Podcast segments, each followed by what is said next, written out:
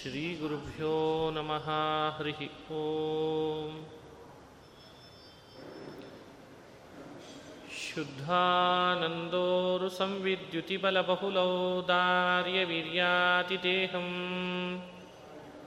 ಚಿಂತಾ ಸಂತಾಪಲೇಪೋದ್ಭವಮೃತಿಮುಖರಾಶೇಷದೋಷಾತಿದೂರಂ ಸದ್ಭಿರ್ವೈರಾಗ್ಯಭಕ್ತಿಶ್ರುತಿಮತಿನಿಯತಧ್ಯಾನಜ್ಞಾನಯೋಗಾತ್ ಗಮ್ಯಂ ವಂದೇ ಮುಕುಂದಾಭಿಧಮಮಲಮಲಂ ಬ್ರಹ್ಮವೇದಾಂತವೇದ್ಯಂ ಅಭ್ರಮಂ ಭಂಗರಹಿತಂ ಅಜಡಂ ವಿಮಲಂ ಸದಾ ಆನಂದತೀರ್ಥಮತುಳಂ ಭಜೆ ತಾಪತ್ರಯಾಪಹಂ. ಮೂಕೋಪಿ ಯತ್ಪ್ರಸಾದೇನ ಮುಕುಂದಶಯನಾಯತೆ ರಾಜರಾಜಾಯತೆ ರಿಕ್ತೋ ರಾಘವೇಂದ್ರಂ ತಮಾಶ್ರಯೇ. ಆಪಾದಮೌಲಿಪರ್ಯಂತಂ ಗುರುಣಾಮಾಕೃತಿಂ ಸ್ಮರೇತ್ ತೇನ ವಿಘ್ನಾಃ ಪ್ರಣಶ್ಯಂತಿ ಸಿದ್ಧ್ಯಂತಿ ಚ ಮನೋರಥಾಃ. ಶ್ರೀ ಹರಿವಾಯು ಗುರುಗಳ ಚರಣಾರವಿಂದಗಳಲ್ಲಿ ಭಕ್ತಿಪೂರ್ವಕ ಪ್ರಣಾಮಗಳನ್ನು ಅರ್ಪಿಸಿ, ನಿನ್ನೆ ಚಿಂತನೆ ಮಾಡುವಾಗ ಶ್ರೀಕೃಷ್ಣ ಪರಮಾತ್ಮ ಏಳನೇ ಅಧ್ಯಾಯದ ಏಳನೇ ಶ್ಲೋಕ ಹಾಗೂ ಎಂಟು ಒಂಬತ್ತುಗಳಲ್ಲೆಲ್ಲ ತನ್ನ ಅಲೌಕಿಕವಾದ ಮಹಿಮೆಗಳನ್ನು ಅನುಸಂಧಾನ ಮಾಡಿಸ್ತಾ ಬರ್ತಿದ್ದಾನೆ. ಮತ್ತಃ ಪರತರಂ ನಾಣ್ಯತ್ ಕಿಂಚಿದಸ್ತಿ ಧನಂಜಯ ಅಂತ ಪ್ರಾರಂಭ ಮಾಡಿದ.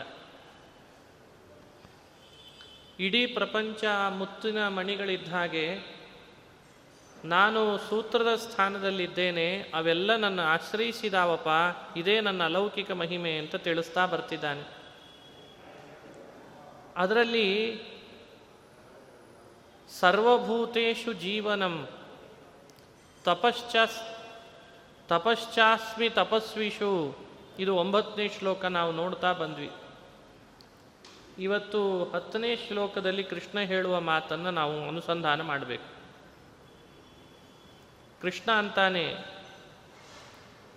ಸರ್ವ ಜೀವರಾಶಿಗಳಲ್ಲಿ ನಾನು ಜೀವನ ಜೀವನ ಅಷ್ಟೇ ಅಲ್ಲಪ್ಪ, ಬೀಜಂ ಮಾಂ ಸರ್ವಭೂತಾನಾಂ ವಿದ್ಧಿ ಪಾರ್ಥ ಸನಾತನಂ ಬುದ್ಧಿರ್ಬುದ್ಧಿಮತಾಮಸ್ಮಿ ತೇಜಸ್ ತೇಜಸ್ವಿನಾಮಹಂ. ಇದು ಹತ್ತನೇ ಶ್ಲೋಕ. ಇದರ ಅಭಿಪ್ರಾಯ ಏನು ಅಂತ ಅನುಸಂಧಾನ ಮಾಡಬೇಕು. ಸರ್ವಭೂತಾನಾಂ ಬೀಜಂ,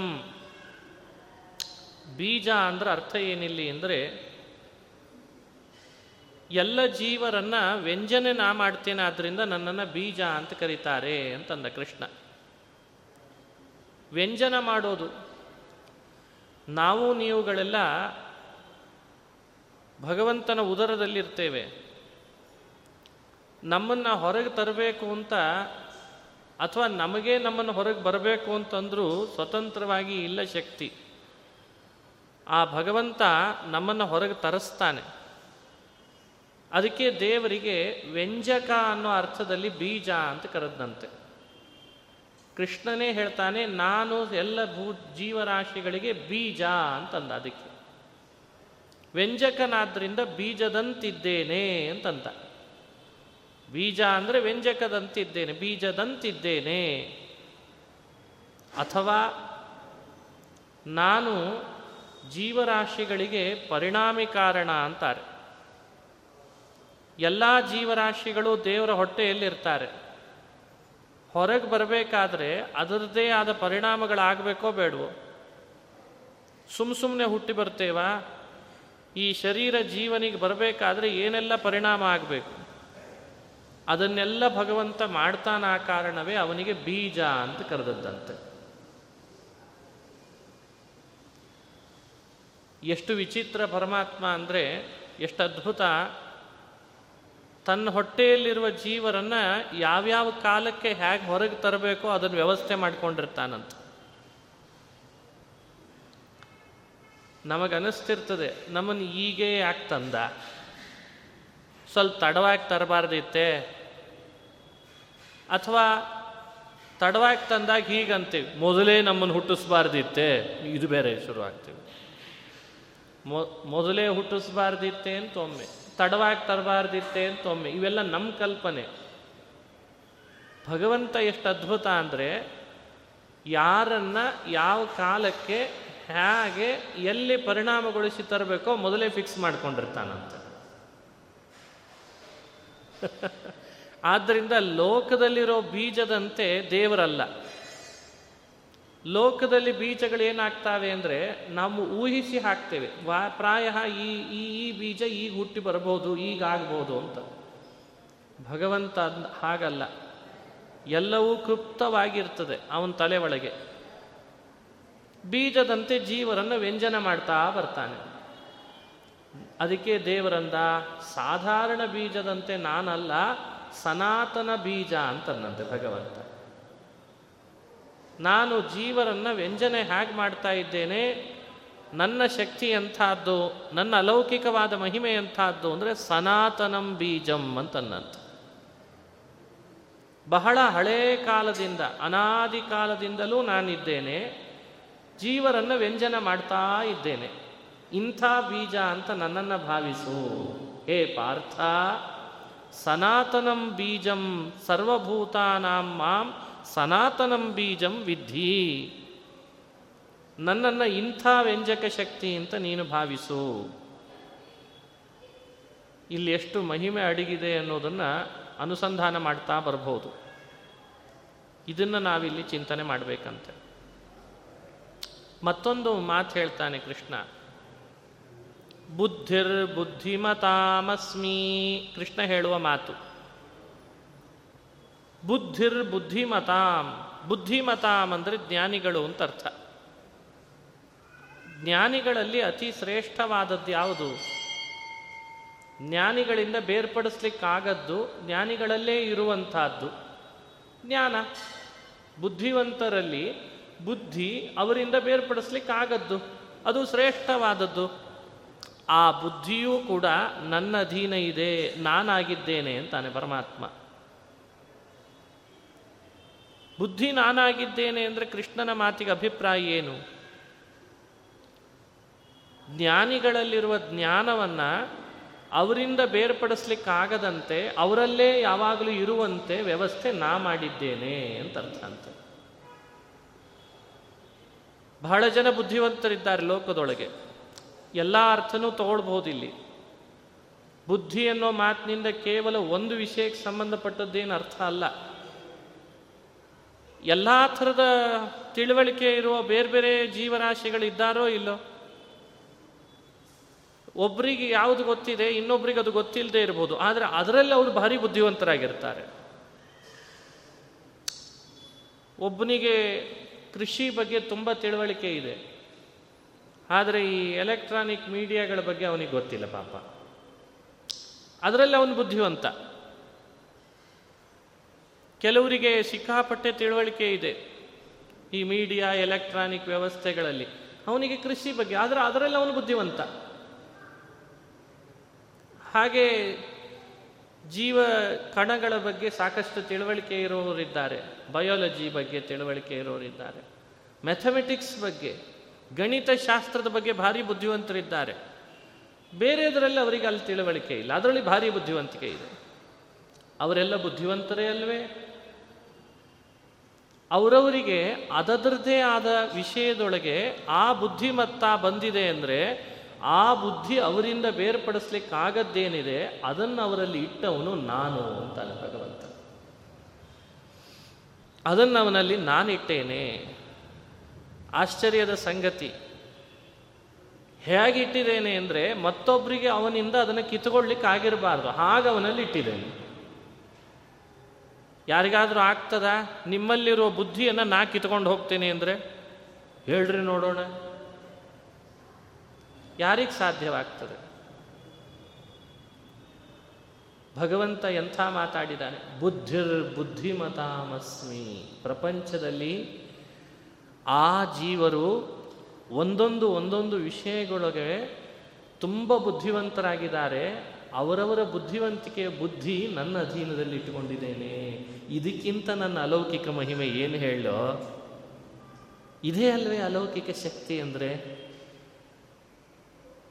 ಅಪ್ಪಿತಪ್ಪಿ ಬುದ್ಧಿ ಅನ್ನುವಂಥ ಅದು ಪ್ರಾಯ ಇವತ್ತಿನ ಭಾಷೆಯಲ್ಲಿ ಹೇಳೋದಾದರೆ ಅದಕ್ಕೊಂದು ಚಿಪ್ ಅನ್ಬೋದು, ಸಿಮ್ ಕಾರ್ಡ್ ಅನ್ಬೋದು, ಏನಾದರೂ ಹೇಳ್ಬೋದು. ಅದಕ್ಕೆ ಬುದ್ಧಿ ಅಂತನ್ಲಿಕ್ಕೆ ಏನು ಹೇಳ್ಬೋದು? ಏನಾದರೂ ಹೇಳ್ರಿ. ಒಂದು ಸಣ್ಣ ಮೊಬೈಲ್ ವರ್ಕ್ ಮಾಡಬೇಕಾದ್ರೆ ಒಳಗಡೆಯಲ್ಲಿ ಒಂದು ಸಿಮ್ ಕಾರ್ಡ್ ಹಾಕ್ತಾನೆ. ಮೈಕ್ರೋ ಸಿಮ್ ಕಾರ್ಡ್ ಬೇರೆ ಇದೆ ಈಗೆಲ್ಲ. ಹಾಗೆ ಭಗವಂತ ಜೀವರನ್ನು ಭೂಮಿಗೆ ಕಳಿಸುವಾಗಲೇ ಒಂದು ಸಿಮ್ ಕಾರ್ಡನ್ನು ಅಡಾಪ್ಟ್ ಮಾಡಿ ಕಳಿಸಿದ. ಎಕ್ಸ್ಟರ್ನಲ್ ಆಗಲಿಲ್ಲ, ಅದು ಇಂಟರ್ನಲ್. ಎಕ್ಸ್ಟರ್ನಲ್ ಆದರೆ ಬೇರೆ ವಿಷಯ. ಮತ್ತೆ ಆ ಎಕ್ಸ್ಟರ್ನಲ್ ಅಲ್ಲ, ಅದು ಇಂಟರ್ನಲ್ ಬುದ್ಧಿ. ಸೊ ಇಂಟರ್ನಲ್ ಬುದ್ಧಿಯು ನನ್ನ ಅಧೀನ ಅಂತಂದ ಭಗವಂತ. ಅವ ಅದನ್ನು ಕೊಂಡ್ಕೊಳ್ಳಿಲ್ಲ, ಅವ ಅದನ್ನು ಅಡಾಪ್ಟ್ ಮಾಡಿಕೊಳ್ಳಿಲ್ಲ. ಅವ ಅದು ಎಲ್ಲೋ ಇದ್ದದನ್ನು ಪಡ್ಕೊಂಡ ಅಂತಲ್ಲ. ಬುದ್ಧಿಮತಾಂ ಅಹಂ ಬುದ್ಧಿ ಅಂದ ಕೃಷ್ಣ. ನಾನು ಅವನು ಭೂಮಿಗೆ ಬರುವ ಮುನ್ನವೇ ಅವನಲ್ಲಿ ಇಂಟರ್ನಲ್ ಆಗಿ ಬುದ್ಧಿ ಅನ್ನೋ ಸಿಮ್ಮನ್ನು ಹಾಕೇ ಭೂಮಿಗೆ ಕಳಿಸಿಬಿಟ್ನಪ್ಪ. ಅದು ನನ್ನ ಅಧೀನ.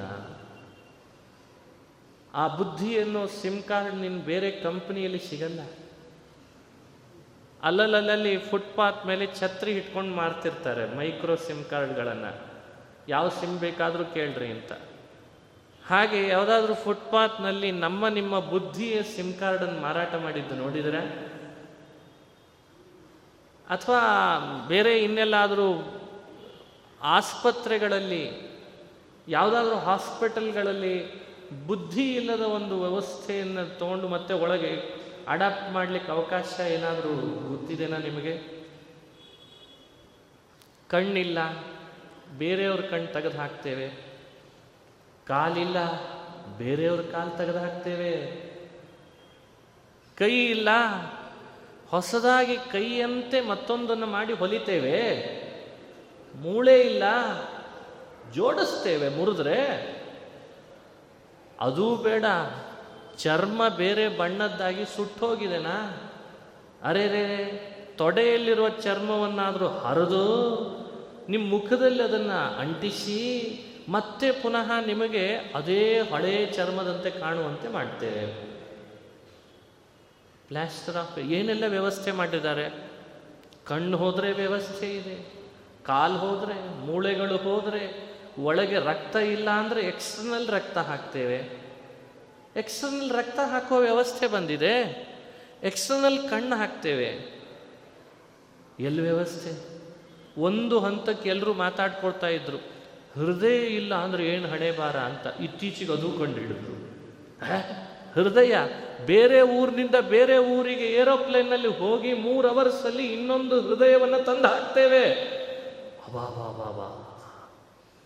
ಹೃದಯ ಎಕ್ಸ್ಟರ್ನಲ್, ಕಿಡ್ನಿ ಎಕ್ಸ್ಟರ್ನಲ್, ಟ್ರಾನ್ಸ್ಫರಬಲ್, ಯಾರು ಬೇಕಾದರೂ ಟ್ರಾನ್ಸ್ಫರ್ ಮಾಡ್ತೇವೆ. ರಕ್ತ ಆದರೆ ದೇವರಂದ ಬುದ್ಧಿ ನನ್ನ ಅಧೀನ ಅಂದ ಭಗವಂತ. ಬುದ್ಧಿ ಇಟ್ಸ್ ನಾಟ್ ಎಕ್ಸ್ಟರ್ನಲ್. ಇದು ಎಕ್ಸ್ಟರ್ನಲ್ ಮಾಡ್ತೀಯಾ? ಇದು ನನ್ನ ಲೌಕಿಕ ಮಹಿಮೆ. ನಿನ್ನ ಬಾಡಿ ಒಳಗೆ ನೀನು ಅನುಭವಿಸುವ ಏನು ಮಷಿನ್ಸ್ ಇವೆ, ಯಂತ್ರಗಳು, ಅವುಗಳನ್ನು ಎಕ್ಸ್ಚೇಂಜ್ ಮಾಡೋದು ನಿನಗೆ ಆಗಬಹುದಪ್ಪ. ಆದರೆ ಜೀವನೊಳಗೆ ಆಲ್ರೆಡಿ ಇಂಟರ್ನಲ್ ಆಗಿ ನಾನು ಸೇರಿಸಿ ಇಟ್ಟ ಬುದ್ಧಿ ಅನ್ನೋ ಚಿಪ್ ಏನಿದೆ ಅದು ಎಕ್ಸ್ಟರ್ನಲ್ ಅಲ್ಲ, ಅದು ನಾನು ಹಾಕಿಟ್ಟಿದ್ದೇನೆ. ಬುದ್ಧಿರ್ ಬುದ್ಧಿಮತಾಮಹಂ. ನನ್ನ ಶಕ್ತಿ ಇದಪ್ಪ, ನನ್ನ ಅಲೌಕಿಕ ಶಕ್ತಿ ಇದು. ಇದು ವಿಜ್ಞಾನಿಗಳು ಕೊಡಲಾರರು ನಿನಗೆ. ಇದು ಮೆಡಿಕಲ್ ಸೈನ್ಸ್ನಲ್ಲಿ ನೀನು ಹುಡುಕಿದರೆ ಸಿಗಲಾರ್ದಪ್ಪ. ಉಪಯೋಗಿಸು, ಎಲ್ಲಾದರೂ ಉಪಯೋಗಿಸು, ಚೆನ್ನಾಗಿ ಉಪಯೋಗಿಸು. ಆದರೆ ನಿನ್ನ ಉಪಯೋಗಿಸುವ ಹಿಂದೆ ನಾನು ಕೊಟ್ಟ ಬುದ್ಧಿಯನ್ನು ಅನುಸಂಧಾನದಲ್ಲಿ ಉಪಯೋಗಿಸು. ಇದು ದೇವರು ಕೊಟ್ಟ ಬುದ್ಧಿ. ಇಲ್ಲೊಂದು ದೇವರ ಅಲೌಕಿಕ ಶಕ್ತಿ ಇದೆ, ಅಲೌಕಿಕ ಮಹಿಮೆ ಇದೆ ಅಂತ ಭಾವಿಸಿ ಉಪಯೋಗಿಸೋ. ಇದು ಕೃಷ್ಣ ಹೇಳ್ತಾ ಇದ್ದಾನೆ. ಬುದ್ಧಿರ್ ಬುದ್ಧಿಮತಾಮಸ್ಮಿ. ಎಷ್ಟು ಅರ್ಥಗರ್ಭಿತವಾದ ಮಾತು! ಎಷ್ಟು ಸಲಿ ಯೋಚನೆ ಮಾಡಿದರೂ ಕೂಡ ಈ ಮಾತನ್ನು ಮನಸ್ಸಿನಲ್ಲಿ ದೇವರ ಕರುಣೆ ಎಂಥ ಅದ್ಭುತ ಅಂತ ಅರ್ಥ ಆಗ್ತದೆ. ಎಷ್ಟು ಕರುಣೆ ದೇವರಿಗೆ, ಛೆ, ಎಷ್ಟು ಅದ್ಭುತ ಕರುಣೆ. ನಿಮಗೆ ಆಶ್ಚರ್ಯ ಆಗ್ತದೆ. ಬುದ್ಧಿರ್ ಬುದ್ಧಿಮತಾಮಹಂ. ಸ್ವಾರಸ್ಯ ಏನು ಗೊತ್ತಾ, ಈ ಜನ್ಮ ಇಷ್ಟು ಅನುಭವಿಸಿರ್ತೇವೆ, ಬುದ್ಧಿ ಇದೆ, ನಮಗೆಲ್ಲ ಬುದ್ಧಿವಂತರಾಗಿದ್ದೇವೆ, ಏನೆಲ್ಲ ಅನುಭವಿಸಿರ್ತೇವಲ್ಲ, ಮುಂದಿನ ಮತ್ತೊಂದು ಯಾವುದೋ ಜನ್ಮಕ್ಕೆ ಹೋದಾಗ ಈ ಜನ್ಮದಲ್ಲಿ ಏನು ಅನುಭವಿಸಿರ್ತೇವಲ್ಲ, ಸಪೋಸ್ ಏನಾದರೂ ಸ್ವಲ್ಪ ಯೋಗ ಸಿದ್ಧಿ ಧ್ಯಾನ ಇಂಥವು ಮಾಡಲಿಕ್ಕೆ ಶುರು ಮಾಡಿದರೆ ಹತ್ತನೇ ಜನ್ಮದಲ್ಲಿ ಏನಾಗಿತ್ತು ಅಂತ ತಿಳ್ಕೊಳ್ಳೋ ಕುತೂಹಲ ಬಂದರೆ ಆ ಜನ್ಮದಲ್ಲಿ ಅದನ್ನು ತಿಳಿಸ್ತಾನಂತೆ. ಮತ್ತೆ ಇಲ್ಲ ನನ್ನ ಹನ್ನೊಂದನೇ ಜನ್ಮದಲ್ಲಿ ಏನಾಗಿತ್ತು ಅಂತ ಏನೋ ಕೆಲವರಿಗೆ ಅನಿಸ್ತಿರ್ತದೆ, ಕೆಲವರಿಗೆ ಅನಿಸಿತು ಅಂದರೆ ದೇವರಂತಾನೆ ಆ ಜನ್ಮದ್ದನ್ನು ಆಗ ತಿಳಿಸ್ತೇನೆ ಅಂತಾನೆ ಭಗವಂತ. ನಮಗೆ ಕೊಟ್ಟ ಶಕ್ತಿ ಎಂತಾದ ನೋಡ್ರಿ ಭಗವಂತ. ಮುಂದೇನಾಗ್ತದೆ ತಿಳಿಬೋದು, ಹಿಂದೇನಾಗಿತ್ತು ತಿಳಿಬೋದು, ಆದರೆ ಆ ಒಂದು ರೂಟ್ನಲ್ಲಿ ನಾವು ಹೋಗಿಲ್ಲ ಅಷ್ಟೇ. ಆದರೆ ಅಂಥ ಅದ್ಭುತವಾದ ಬುದ್ಧಿಯನ್ನು ಭಗವಂತ ನಮಗೆ ಕೊಟ್ಬಿಟ್ಟಿದ್ದಾನೆ. ಬುದ್ಧಿರ್ ಬುದ್ಧಿಮತಾಮಹಂ. ಎಲ್ರಿಗೊಂದು ಕುತೂಹಲ, ಪ್ರೆಸೆಂಟ್ ಟೆನ್ಸಿಗಿಂತ ಪಾಸ್ಟ್ ಟೆನ್ಸ್ ಬಗ್ಗೆ, ಪಾಸ್ಟ್ ಟೆನ್ಸಿಗಿಂತ ಫ್ಯೂಚರ್ ಟೆನ್ಸ್ ಬಗ್ಗೆ. ಯಾವಾಗಲೂ ಯಾವಾಗ ಎಲ್ರಿಗಿರ್ತದೆ, ಸಹಜ ಪಾಪ. ಪ್ರೆಸೆಂಟ್ ಏನು ನಡೀತದೆ ಅನ್ನೋಕ್ಕಿಂತ ಹೆಚ್ಚಾಗಿ ಮುಂದೇನಾಗ್ತದೆ, ಅಬಾಬಾಬ. ಕೆಲವರಿಗೆ ಹಿಂದೇನಾಗಿದ್ದೆ ಹರಿ, ತುಂಬ ಜನರಿಗಿದೆ ಇದು. ದೇವರಂತಾನೆ ಅವ ಮುಂದೇನಾಗಿದ್ದ, ಮುಂದೇನಾಗ್ತಾನೆ, ಹಿಂದೇನಾಗಿದ್ದ, ಈಗೇನಿದ್ದಾನೆ ಅನ್ನೋ ತಿಳುವಳಿಕೆ ಏನು ಬುದ್ಧಿ, ಅದು ಅವನಲ್ಲೇ ಇನ್ಬಿಲ್ಟ್ ಆಗಿದೆ. ಅವ ಸ್ವಲ್ಪ ಪ್ರಯತ್ನ ಪಟ್ಟರೆ ಅವನೇ ಅದನ್ನು ತಿಳಿಬೋದಾಗಿದೆ. ಅದನ್ನು ಅವನಲ್ಲಿ ಹ್ಯಾಕ್ ಸ್ಟೋರ್ ಮಾಡಿ ನಾನು ಇಟ್ಟಿದ್ದೇನೆ, ಅದು ನನ್ನ ಅಧೀನವಾಗಿ ನಾನು ಅವನೊಳಗೆ ಇಟ್ಬಿಟ್ಟಿದ್ದೇನೆ. ಇದು ನನ್ನ ಲೌಕಿಕ ಮಹಿಮೆ ಅಂತಾನೆ ಭಗವಂತ. ಬುದ್ಧಿರ್ ಬುದ್ಧಿಮತಾಮಸ್ಮಿ. ಮತ್ತೊಂದು ಮಾತನಾಡ್ತಾನೆ, ತೇಜಸ್ ತೇಜಸ್ವಿನಾಮಹಂ. ಇದು ಮೂರನೇ ಪಾಯಿಂಟ್. ಈ ಶ್ಲೋಕದಲ್ಲಿ ಒಟ್ಟು ಮೂರು ಪಾಯಿಂಟ್. ಒಂದು, ನಾನು ಭೂತಗಳಲ್ಲಿ ಜೀ ಬೀಜ. ಎರಡು, ನಾನು ಬುದ್ಧಿವಂತರಲ್ಲಿ ಬುದ್ಧಿ. ಮೂರು, ನಾನು ತೇಜಸ್ ತೇಜಸ್ವಿನಾಮಹಂ. ಇದು ಮೂರನೇ ಪಾಯಿಂಟ್. ತೇಜಸ್ವಿಗಳು ಅಂತ ಯಾರ್ಯಾರಿದ್ದಾರೆ ಅವುಗಳಲ್ಲೆಲ್ಲ ನಾನು ತೇಜಸ್ಸಾಗಿದ್ದೇನೆ ಅಂತಾನೆ ಕೃಷ್ಣ ಪರಮಾತ್ಮ. ಈ ಮಾತಿಗೆ ಅಭಿಪ್ರಾಯ ಏನು? ಇದಕ್ಕೆ ನಾವು ಚಿಂತನೆ ಹೇಗೆ ಮಾಡಬೇಕು ಅದನ್ನು ಹೇಳಿಕೊಡ್ತಾರೆ. ಅನೇಕ ತೇಜಸ್ಸುಗಳಿದ್ದಾವೆ, ಸಾಕಷ್ಟು ತೇಜಸ್ಸುಗಳಿದ್ದಾವೆ, ಅವುಗಳಲ್ಲೆಲ್ಲ ನಾನು ತೇಜಸ್ಸಾಗಿದ್ದೇನೆ ಅಂತಾನೆ ಕೃಷ್ಣ ಪರಮಾತ್ಮ. ಎಷ್ಟೋ ಮಣಿಗಳಿದ್ದಾವೆ, ಸೂರ್ಯಕಾಂತ, ಚಂದ್ರಕಾಂತ, ಮಿಂಚು. ಮಿಂಚಿನಲ್ಲಿ ಒಂದು ಹೊಳಪದನೋ ಇಲ್ಲೋ, ತೇಜಸ್ಸದನೋ ಇಲ್ಲೋ.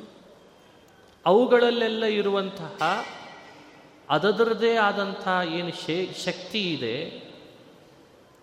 ಅವುಗಳನ್ನು ಪ್ರೇರೇಪಿಸುವವನು ನಾನಾಗಿದ್ದೇನೆ. ಅದಕ್ಕೆ ತೇಜ, ಅದಕ್ಕೆ ಅಂತಾರೆ ತೇಜ ಪ್ರೇರಕತ್ವ ತೇಜೋನಾಮ ಅಂತಂತಾರೆ. ತೇಜಸ್ವಿಷು ಸ್ಥಿತ್ವ ತೇಜ ಪ್ರೇರಯತಿ. ಇನ್ನೂ ಸ್ವಾರಸ್ಯ ಹೇಳೋದಾದರೆ, ಕೆಲವರನ್ನು ನೋಡಿದರೆ ಭಾರಿ ತೇಜಸ್ಸಿರ್ತದೆ, ಮುಖದಲ್ಲಿ, ದೇಹದಲ್ಲಿ, ಕಣ್ಣಿನಲ್ಲಿ, ಮಾತಿನಲ್ಲಿ, ಕೈಯಲ್ಲಿ ಅದರದೇ ಆದ ತೇಜಸ್ಸಿರ್ತದೆ. ಬಹಳ ದಿನಗಳು ಕಳೆದಿಲ್ಲ, ಈಗಲೂ ತುಂಬ ಜನ ಅನುಭವಿಸ್ತಿರ್ತಾರೆ. ನಾನು ಕೊಡೋ ಉದಾಹರಣೆ, ಕೆಲವು ವೈದ್ಯರ ಹತ್ರ ಹೋಗ್ತಾರೆ, ಡಾಕ್ಟರ್ ಹತ್ರ, ಅವರಿಗದು ಕಡಿಮೆ ಆಗಲ್ಲ ರೋಗ. ಕೆಲವು ಡಾಕ್ಟರ್ ಹತ್ರ ಹೋಗ್ತಾರೆ, ಅವರು ಸುಮ್ಮನೆ ಹೀಗೆ ಮುಟ್ಟಿ ಏನಾಗಿಲ್ಲ ನಿಮಗೆ ಯಾಕೆ ಒದ್ದಾಡ್ತೀನಿ ಅಂತ ಇಷ್ಟು ಹೇಳಿ ಕಳಿಸಿರ್ತಾರೆ, ಕಡಿಮೆ ಆಗಿಬಿಟ್ಟಿರ್ತೀವಿ. ಅದಕ್ಕೆ ಕೈಗುಣ ಅಂತ ಹೆಸರಿಟ್ಟಿದ್ದಾರೆ. ಕೈಗುಣ, ಏ ಅವ್ರ ಕೈಗುಣ ಭಾರಿ ಇದೆ ಅಂತಂತಾರೆ. ಕೈಗುಣ ಅಂದರೆ ಏನು? ಅದು ತೇಜಸ್ಸು. ಕೆಲವ್ರ ಹತ್ರ ಅದಕ್ಕೆ ಆವಾಗ ಆವಾಗ ಹಿರಿಯರು, ಜ್ಞಾನಿಗಳು, ತಪಸ್ವಿಗಳು ಅಂಥವ್ರ ಕಣ್ಣು ಮುಂದೆ ನಾವು ಹೋಗಿ ಹೋಗಿ ಬರ್ತಿರ್ಬೇಕಂತೆ. ಕಾರಣ ಏನು ಅಂದರೆ ಅವರ ಕಣ್ಣಿನಲ್ಲಿರುವ ತೇಜಸ್ಸು ನಮ್ಮೊಳಗಿರುವಂಥ ಅವಗುಣಗಳನ್ನು ತೆಗಿತಿರ್ತದಂತೆ. ಅವರ ಕಣ್ಣಿನ ತೇಜಸ್ಸು ಅಥವಾ ಅವರ ಪ್ರಭಾವ, ಪ್ರಭಾವ ಅಂತ ಹೆಸರು ಇದಕ್ಕೆ, ಪ್ರಭಾವ ಅಂತ ಅನ್ನಬಹುದು. ಅವರ ಪ್ರಭಾವ, ಅವರ ಸನಿಹದಲ್ಲಿ ನಾವು ಹೋಗಿ ಬಂದರೆ ನಮ್ಮೊಳಗಿರುವಂಥ ಎಷ್ಟೋ ನೆಗೆಟಿವ್ ಥಾಟ್ಸನ್ನು ದೂರ ಮಾಡ್ತಿರ್ತದಂತೆ. ಅದು ಪ್ರಭಾವ, ಅದು ತೇಜಸ್ವಿನಾಮ್ ಅಂತ ಕೃಷ್ಣ ಹೇಳುವ ಮಾತು. ಬಹಳ ಪುರಾಣಗಳಲ್ಲಿ ಕಥೆಗಳು ಬರ್ತಾವೆ. ಆ ಕಥೆಗಳನ್ನು ಕೇಳಿದಾಗ ನಮಗೆ ಮೈ ರೋಮಾಂಚನ ಆಗ್ತದೆ. ಒಬ್ಬ ಬೇಟೆಗಾರ ಕಳ್ತನನೇ ತನ್ನ ವೃತ್ತಿ ಬದುಕು ಮಾಡಿಕೊಂಡಿದ್ದ. ಪಟ್ಟಣದಲ್ಲಿದ್ದು ಮೊದಲು ಅವನು ತುಂಬ ಕಳ್ತನ ಮಾಡಿ ಮನೆಯವರನ್ನು ಹಿಂಸೆ ಮಾಡಿದ್ದ. ಮನೆಯೊಳಗೆ ಕಳ್ತನ ಮಾಡ್ತಿದ್ದ. ಎಂಥ ವಿಚಿತ್ರ, ತನ್ನ ಮನೆಯೊಳಗಿರುವ ಕುಟುಂಬದ ಸದಸ್ಯರದ್ದೇ ಕಳ್ತನ ಮಾಡಿಬಿಟ್ಟ. ಮಾಡಬಾರ್ದದ್ದೆಲ್ಲ ಪಾಪ ಮಾಡಿದ. ಹೊಡಿತಿದ್ದ, ಹಿಂಸೆ ಮಾಡ್ತಿದ್ದ, ಬೈತಿದ್ದ, ಅಪಶಬ್ದಗಳನ್ನು ಆಡ್ತಿದ್ದ. ಇಂಥ ನೀಚ ಪ್ರವೃತ್ತಿಗಿಳಿದಿದ್ದ. ಅವನಿಗೆ ಸಾಕು ಸಾಕಾಗಿ ಹೋಗಿ ಕುಟುಂಬ ಸದಸ್ಯರೆಲ್ಲ ಕಡೆಗೆ ತೆಗೆದು ಅವನನ್ನು ಊರಿನಿಂದ ಓಡಿಸ್ಬಿಟ್ರಂತೆ. ಊರಿನಿಂದ ಓಡಿಸಿದರೆ ಊರಿನಿಂದ ಓಡಿದ ಮೇಲೆ ಮತ್ತೆ ಎಲ್ಲಿಗೂ ಕಾಡಿಗೆ ಕಾಡ್ದಾರಿ ಹಿಡಿದ. ಕಾಡಿನಲ್ಲಿ ಹಿಂಸೆ ಮಾಡಲಿಕ್ಕೆ ಶುರು ಮಾಡಿದ. ನಾಡಿನಲ್ಲಿ ಹಿಂಸೆ ಮಾಡಿದರೆ ಓಡಿಸ್ತಾರೆ, ಕಾಡಿನಲ್ಲಿ ಹಿಂಸೆ ಮಾಡಿದರೆ ಓಡಿಸೋರು ಯಾರು? ಅರಣ್ಯ ಇಲಾಖೆ ಇರಲಿಲ್ಲ ಅವಾಗೆಲ್ಲ. ಅಂತೂ ಕಾಡಿಗೆ ಹಾಕಿದರು. ಕಾಡಿಗೆ ಹೋದ, ಕಾಡಿನಲ್ಲಿ ಹಿಂಸೆ ಮಾಡಿದ. ಅಲ್ಲಿ ಹಿಂಸೆ ಮಾಡ್ತಾ ಒಮ್ಮೆ ಇದ್ದಕ್ಕಿದ್ದ ಹಾಗೆ ಅವನಿಗೆ ಹಸಿವೆ ಬಹಳ ಆಗಿಬಿಟ್ಟಿದೆ. ಏನೂ ಸಿಗಲಿಲ್ಲ. ಹುಡುಕ್ತಾ ಹುಡುಕ್ತಾ ಇದ್ದಕ್ಕಿದ್ದ ಹಾಗೆ ಯಾವುದೋ ಒಂದು ಆಶ್ರಮದೊಳಗೆ ನುಗ್ಗಿದ. ಸಾಕಷ್ಟು ಋಷಿಮುನಿಗಳು ವಾಸ ಮಾಡೋ ತಾಣಗಳು ಕಾಡಿನಲ್ಲಿ. ಆಶ್ರಮದಲ್ಲಿ ನುಗ್ಗಿದ. ಅವನಿಗೇನು ಬೇಕು? ಒಂದಿಷ್ಟು ಹಣ ಬೇಕು, ತಿನ್ಲಿಕ್ಕೆ ಒಂದಿಷ್ಟು ಹಣ್ಣು ಬೇಕು, ಹಂಪಲು ಬೇಕು. ಹಸಿವೆ ಸಿಕ್ಕಾಪಟ್ಟೆ ಆಗಿದೆ. ಆ ಆಶ್ರಮದೊಳಗೆ ನುಗ್ಗಿದ ಕೂಡಲೇ ಅವನಿಗೆ ಬಹಳ ದೊಡ್ಡ ಆಶ್ರಮದೊಳಗೆ ದೊಡ್ಡ ಋಷಿಗಳು ನಾಲ್ಕಾರು ಜನ ಶಿಷ್ಯರನ್ನಿಟ್ಕೊಂಡು ಪಾಠ ಮಾಡ್ತಾ ಇದ್ರಂತೆ. ಅವರ ಹೆಸರು ಸುಶ್ರುತ ಅಂತ ಹೇಳ್ತಾರೆ ಪ್ರಾಯ ಪುರಾಣದಲ್ಲಿ. ಅವರು ಭಾರೀ ತಪಸ್ವಿಗಳು. ಪಾಠ ಮಾಡ್ತಾ ಇದ್ದಾರೆ, ಪ್ರ ಉಪದೇಶ ಮಾಡ್ತಾ ಇದ್ದಾರೆ. ಇವನಿಗೆ ಅವರನ್ನು ನೋಡಿದ ಕೂಡಲೇ ಹಬ್ಬ ಸಾಕತ್ತಾಗಿದ್ದಾರೆ, ಇವತ್ತು ನನಗೆ ಒಳ್ಳೆ ಆಹಾರ ಸಿಕ್ಕಿದೆ ಅಂದ್ಕೊಂಡ. ಇಷ್ಟು ದೊಡ್ಡ ಆಶ್ರಮ, ಎಷ್ಟೆಲ್ಲ ಹಣ ಸಂ ಸಂಪಾದಿಸ್ತಿರ್ಬೋದು ಇವರು, ಇವ್ರದ್ದೆಲ್ಲ ನಾನು ಒಬ್ಬನೇ ದೋಚ್ತೇನೆ. ಶಿಷ್ಯರನ್ನ ಋಷಿಯನ್ನ ತಲೆ ಕಳೆದು ಇದೇ ನನ್ನ ಮಾಡಿಕೊಂಡ್ರೆ ಹೇಗಿರಬೇಡ ಅಂತ ಅಂದ್ಕೊಂಡ. ತಕ್ಷಣ ಹಾರಿದ. ಹಾರಿ ಅವರ ಮೈ ಮೇಲೆ ಹಾರಿ ತನ್ನ ಮೊಣಕಾಲನ್ನು ಅವರ ಎದೆ ಮೇಲೆ ಇಟ್ಟು ಅವರನ್ನೇ ನೀನು ಹೊಡಿಬೇಕು ಅನ್ನೋಷ್ಟರಲ್ಲಿ ಅವರ ಬಾಯಲ್ಲಿ ಒಂದು ಮಾತು ಬಂತಂತೆ, ಋಷಿಗಳ ಬಾಯಲ್ಲಿ. ಆ ಋಷಿಗಳು ಒಂದು ಮಾತು ಹೇಳ್ತಾರೆ ಆ ಬೇಟೆಗಾರ ಕಳ್ಳನಿಗೆ, ಅಲ್ಲ ನಾನು ನಿನಗೆ ಏನೂ ಮಾಡದೇ ಇದ್ರೂ ನೀ ನನಗೆ ಹೊಡಿತಾ ಇದ್ದೀಯಾ? ನಿರಪರಾಧಿಗಳನ್ನು, ಇನ್ನೊಬ್ರಿಗೆ ಹಿಂಸೆ ಕೊಡದೇ ಇರೋರನ್ನ, ಸತ್ಯವಂತರನ್ನ ಕೊಲ್ಲೋದು ಎಷ್ಟರ ಮಟ್ಟಿಗೆ ಸರಿಯಪ್ಪ? ಕೊಂದರೆ ನಿನಗೇನು ಸಿಗ್ತದಪ್ಪ? ನಿನಗೇನು ಬೇಕು ಅಂತ ಕೇಳಿಲ್ಲ. ಇದೇ ನಾಲ್ಕು ಮಾತಾಡಿದ್ರಂತೆ. ಆ ಮಾತಿನಲ್ಲಿರೋ ಸತ್ವ, ಅವರ ಮುಖದಲ್ಲಿರುವಂಥ ತೇಜಸ್ಸು, ಆ ಮಾತಿನಲ್ಲಿರುವ ಧ್ವನಿಯ ವಿಶೇಷ, ಆ ಕಂಪ, ಅವನಿಗೆ ಅವ್ರ ಮೇಲೆ ಕರುಣೆ ಬಂತಂತೆ. ಬೇರೆ ಏನೂ ಮಾಡಿಲ್ಲ. ದೈವ ನಿನ್ನನ್ನು ಸುಮ್ಮನೆ ಬಿಟ್ಟೀತಾ, ದೈವ ನಿನ್ನನ್ನು ಸುಮ್ಮನೆ ಬಿಟ್ಟೀತಾ ಅಂತ ಎರಡು ಸಲ ಅಂದ್ರಂತೆ. ತಕ್ಷಣಕ್ಕೆ ಅವನ ಕೈ ಹಿಂದೆ ತೆಗೆದ, ಅವರನ್ನು ಎತ್ತಿದ, ಮೇಲೆತ್ತಿದ, ಕೂಡಿಸಿದ, ನಮಸ್ಕಾರ ಹಾಕಿದ. ನಮಸ್ಕಾರ ಹಾಕಿ ಕಣ್ಣೀರು ತೆಗೆದ, ಕಾಲು ಗಟ್ಟಿ ಹಿಡಿದು ಅಳ್ಳಿಗೆ ಶುರು ಮಾಡಿದ. ಏನೋ ಗೊತ್ತಿಲ್ಲ, ಎಂಥೆಂಥ ಎಂಥೆಂಥವ್ರ ತಲೆ ಒಡೆದು ಬಂದುಬಿಟ್ಟಿದ್ದೇನೆ, ಎಷ್ಟು ಕಳ್ತನಗಳನ್ನು ಮಾಡಿದ್ದೇನೆ ನಾನು, ಎಷ್ಟು ಜನರ ಹಣ ಲೂಟಿ ಮಾಡಿದ್ದೇನೆ, ಆದರೆ ಇವತ್ತು ನಿಮ್ಮ ಆಶ್ರಮದೊಳಗೆ ಮಾತ್ರ ನನಗೆ ಯಾಕೋ ಏನೋ ಕಳ್ತನ ಮಾಡಬೇಕು ಅನ್ನಿಸ್ತಾ ಇಲ್ಲ. ನಿಮ್ಮನ್ನು ಹೊಡೆಯೋಣ ಅಂತ ಬಂದರೆ ಹೊಡಿಬೇಕು ಅಂತ ಅನ್ನಿಸ್ತಾ ಇಲ್ಲ. ನೀವೇ ನನ್ನನ್ನು ಪರಿವರ್ತನೆ ಮಾಡಿದ್ರಲ್ಲ ಹೇಗೆ ಅಂತ ಅನ್ನಂತೆ. ಹೇಗೆ? ಅವರು ಒಂದೇ ಮಾತು ಹೇಳಿದ್ರಂತೆ, ನಾನು ಪರಿವರ್ತನೆ ಮಾಡಿದೆ ಅಂತ ಅಂದ್ಕೊಳ್ಬೇಡ, ನನ್ನೊಳಗೆ ಬೇರೆ ಏನಿಲ್ಲ, ಇನ್ನೊಬ್ಬರನ್ನು ಹಿಂಸಿಸಬಾರ್ದು ಅನ್ನೋ ದೇವೇ ನಂದು. ಆ ಅಹಿಂಸೆಯ ದೇವರನ್ನು ಆರಾಧಿಸುವ ನನಗೆ ನಿನ್ನಿಂದ ಆಗ್ತಿರೋ ಹಿಂಸೆ ತಡಲಿಕ್ಕೆ ದೇವರೇ ಮಾಡಿದ ಪ್ರೇರಣೆ ಅಂತಂದಂತೆ. ಎಷ್ಟು ವಿಚಿತ್ರವಾದ ಪ್ರಭಾವಗಳಿವೆಲ್ಲ. ಪುರಾಣಗಳಲ್ಲಿ ಈ ಕಥೆಗಳನ್ನು ಹೇಳ್ತಾರೆ. ಈ ಕಥೆಗಳಿಂದ ನಮಗೆ ಕೊಡೋ ಸಂದೇಶ ಏನು? ಈಗ ತಾನೇ ಹೇಳಿದಂತೆ ತೇಜ ತೇಜಸ್ವಿ ನಾಮ ಅಹಂ ಅಹಂ ತೇಜಸ್ವಿ ನಾಂ ತೇಜ. ಅವರವರದೇ ಆದ ದೈಹಿಕ, ಮಾನಸಿಕ, ವಾಚನಿಕವಾದ ಒಂದು ಪ್ರಭಾವ ಏನಿದೆ ಅದು ಅವರವರಲ್ಲೇ ಇಟ್ಟಿರ್ತೇನಲ್ಲ, ಅದು ನಂದು ಅಂತಾನೆ ಭಗವಂತ. ಹಿಂದೆ ಹೇಗೆ ಬುದ್ಧಿಮತಾಂ ಬುದ್ಧಿಹಿ ಅಹಂ ಅನ್ನೋ, ಇಲ್ಲಿ ತೇಜಸ್ವಿನಾಂ ತೇಜ ಅಹಂ ಅಂತನ್ನಂತ. ಇದು ಬಹಳ ಜನ ಬೆಳೆಸ್ಕೊಂಡಿರಬೇಕು. ಇದು ದೇವರ ಅನುಗ್ರಹದಿಂದ ಬರೋದು. ನಿಮಗೆ ಆಶ್ಚರ್ಯ ಆಗ್ತದೆ, ತುಂಬ ಜನ ಇರುವ ಮನೆಯಲ್ಲಿ ಬಹಳ ಸಂತೋಷದಿಂದ ವಾಸ ಮಾಡ್ತಿರ್ತಾರೆ.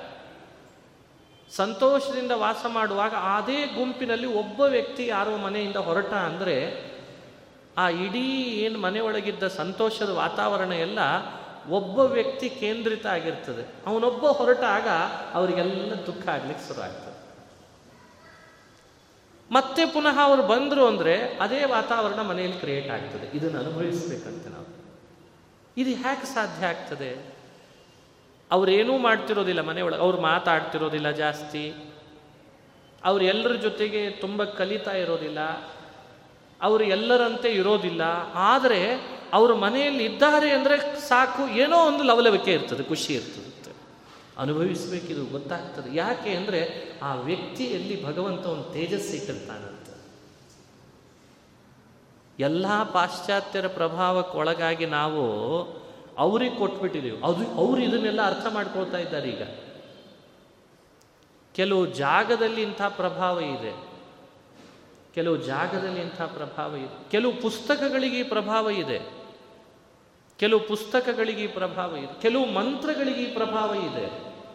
ಕೆಲವು ಮಂತ್ರ ಯಾವಾಗಲೂ ನುಡಿತಾ ಇದ್ದರೆ ಅಲ್ಲೊಂದು ತೇಜಸ್ಸು ಬರಲಿಕ್ಕೆ ಶುರು ಆಗ್ತದೆ.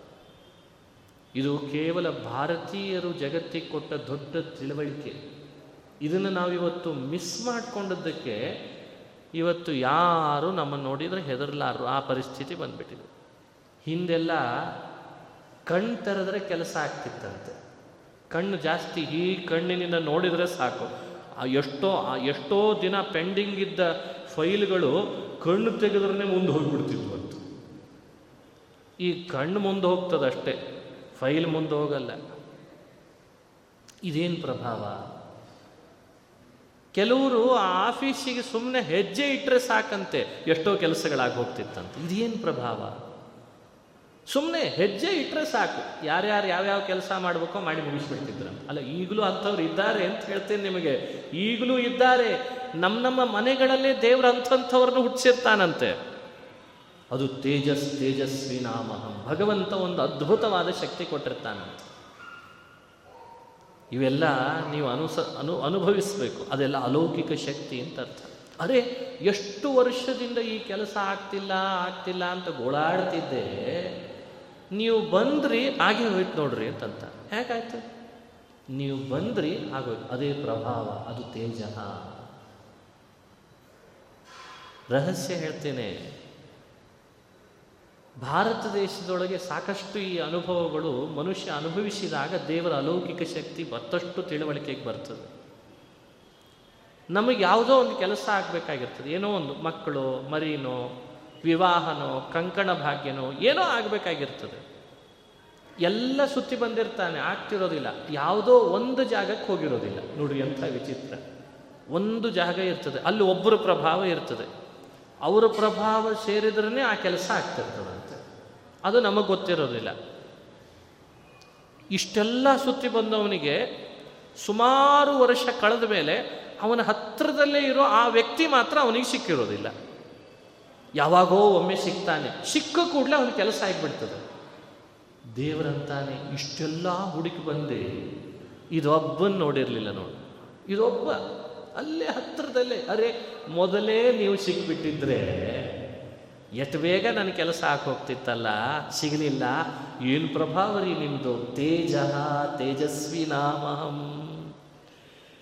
ಅಂಥಂತಹ ವ್ಯಕ್ತಿಗಳಲ್ಲಿ, ಅಂಥಂತಹ ಸ್ಥಳಗಳಲ್ಲಿ, ಅಂಥಂಥ ಸಮಯಗಳಲ್ಲಿ ಅದರದ್ದೇ ಆದಂಥ ಒಂದು ತೇಜಸ್ಸು ಅರ್ಥಾತ್ ಪ್ರಭಾವ ಅವುಗಳಲ್ಲಿ ನಾನಿಟ್ಟಿದ್ದೇನೆ, ನನ್ನ ಶಕ್ತಿ ಅದು ಅಂತಾನೆ ಭಗವಂತ. ನನ್ನ ಶಕ್ತಿ ಅದು, ಅದ್ಭುತವಾದ ಶಕ್ತಿ. ಕೆಲವರಿಗೆ ಕಣ್ಣು ಬಂದಿರೋದಿಲ್ಲ, ಬಹಳ ದಿನದಿಂದ ಕಣ್ಣೇ ಬಂದಿರೋದಿಲ್ಲ, ಕೆಲವರಿಗೆ ಕಾಲು ಬರಲ್ಲ, ಸುಮಾರು ಮಕ್ಕಳಿಗೆ ಬೇಗ ಕಾಲು ಬರಲ್ಲ, ಏನೆಲ್ಲ ಡಾಕ್ಟ್ರನ್ನು ತೋರಿಸ್ತಾರೆ, ಯಾವುದೋ ಒಬ್ಬ ವ್ಯಕ್ತಿನ ದೇವರು ನಿಮಿತ್ತ ಮಾಡ್ತಾನಷ್ಟೇ. ಆ ವ್ಯಕ್ತಿ ಸುಮ್ಮನೆ ಹಾಗೆ ಅವನು ಮುಟ್ಟಿದ ಕೂಡಲೇ ಕಾಲು ಬಂದ್ಬಿಟ್ಟಿರ್ತದೆ. ತೇಜಃ ತೇಜಸ್ವಿ ನಾಮಹಂ, ಎಷ್ಟು ಪ್ರಭಾವ ತೋರಿಸ್ತಾನೆ. ಕೆಲವರಿಗೆ ಮಾತು ಬರಲ್ಲ, ಮಾತು ಬರಲ್ಲ. ಒಂದು ಸಣ್ಣ ನಿಮಿತ್ತ ಮಾಡಿ ಭಗವಂತ ತನ್ನ ಪ್ರಭಾವವನ್ನು ಮಾತು ಭರಿಸಿಬಿಡ್ತಾನೆ. ಇದು ಪ್ರಭಾವ ಅಂತ ಅರ್ಥ. ಯಾಕೆ ಈ ಮಾತನ್ನು ನಿಮಗೆ ಹೇಳ್ತಿದ್ದೇನೆ ಅಂದರೆ, ನಾವೆಲ್ಲ ಏನಾಗಿದ್ದೇವೆ ಇವತ್ತು ಅಂದರೆ ಎಲ್ಲವನ್ನು ಎಕ್ವಿಪ್ಮೆಂಟ್ಸಿಂದ ಸರಿ ಮಾಡ್ಕೋತೇವೆ ಅಂತ ಹೋಗ್ತಿದ್ದೇವೆ ಇವತ್ತು. ಎಲ್ಲವನ್ನು ನಾ ಸಾಧಿಸ್ತೇನೆ, ನಾ ಗಳಿಸ್ತೇನೆ, ನಾನೇ ಮಾಡ್ಕೋತೇನೆ, ನಾನೇ ಪಡಿತೇನೆ, ಇದೊಂದು ತಲೆ ಒಳಗೆ ಕೂಡುತ್ತಿದೆ ನಮಗೆ.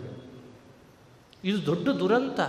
ಭಗವದ್ಗೀತೆಯಂಥ ಗ್ರಂಥಗಳನ್ನು ಶ್ರವಣ ಮಾಡುವಾಗಲಾದರೂ ಈ ಒಂದು ವಿಶೇಷ ತಿಳುವಳಿಕೆಯ ಕಡೆ ನಾವು ಸ್ವಲ್ಪ ಗಮನ ಹರಿಸ್ಬೇಕು.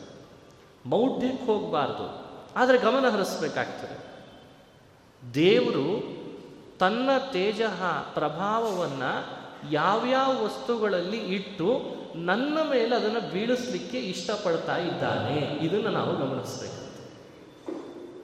ಯಾವ ವ್ಯಕ್ತಿಗಳು ಸಾಕಷ್ಟು ಕಡೆಯಲ್ಲಿ ನಿಮಗೆ ತುಂಬ ಆಶ್ಚರ್ಯ ಆಗ್ತದೆ,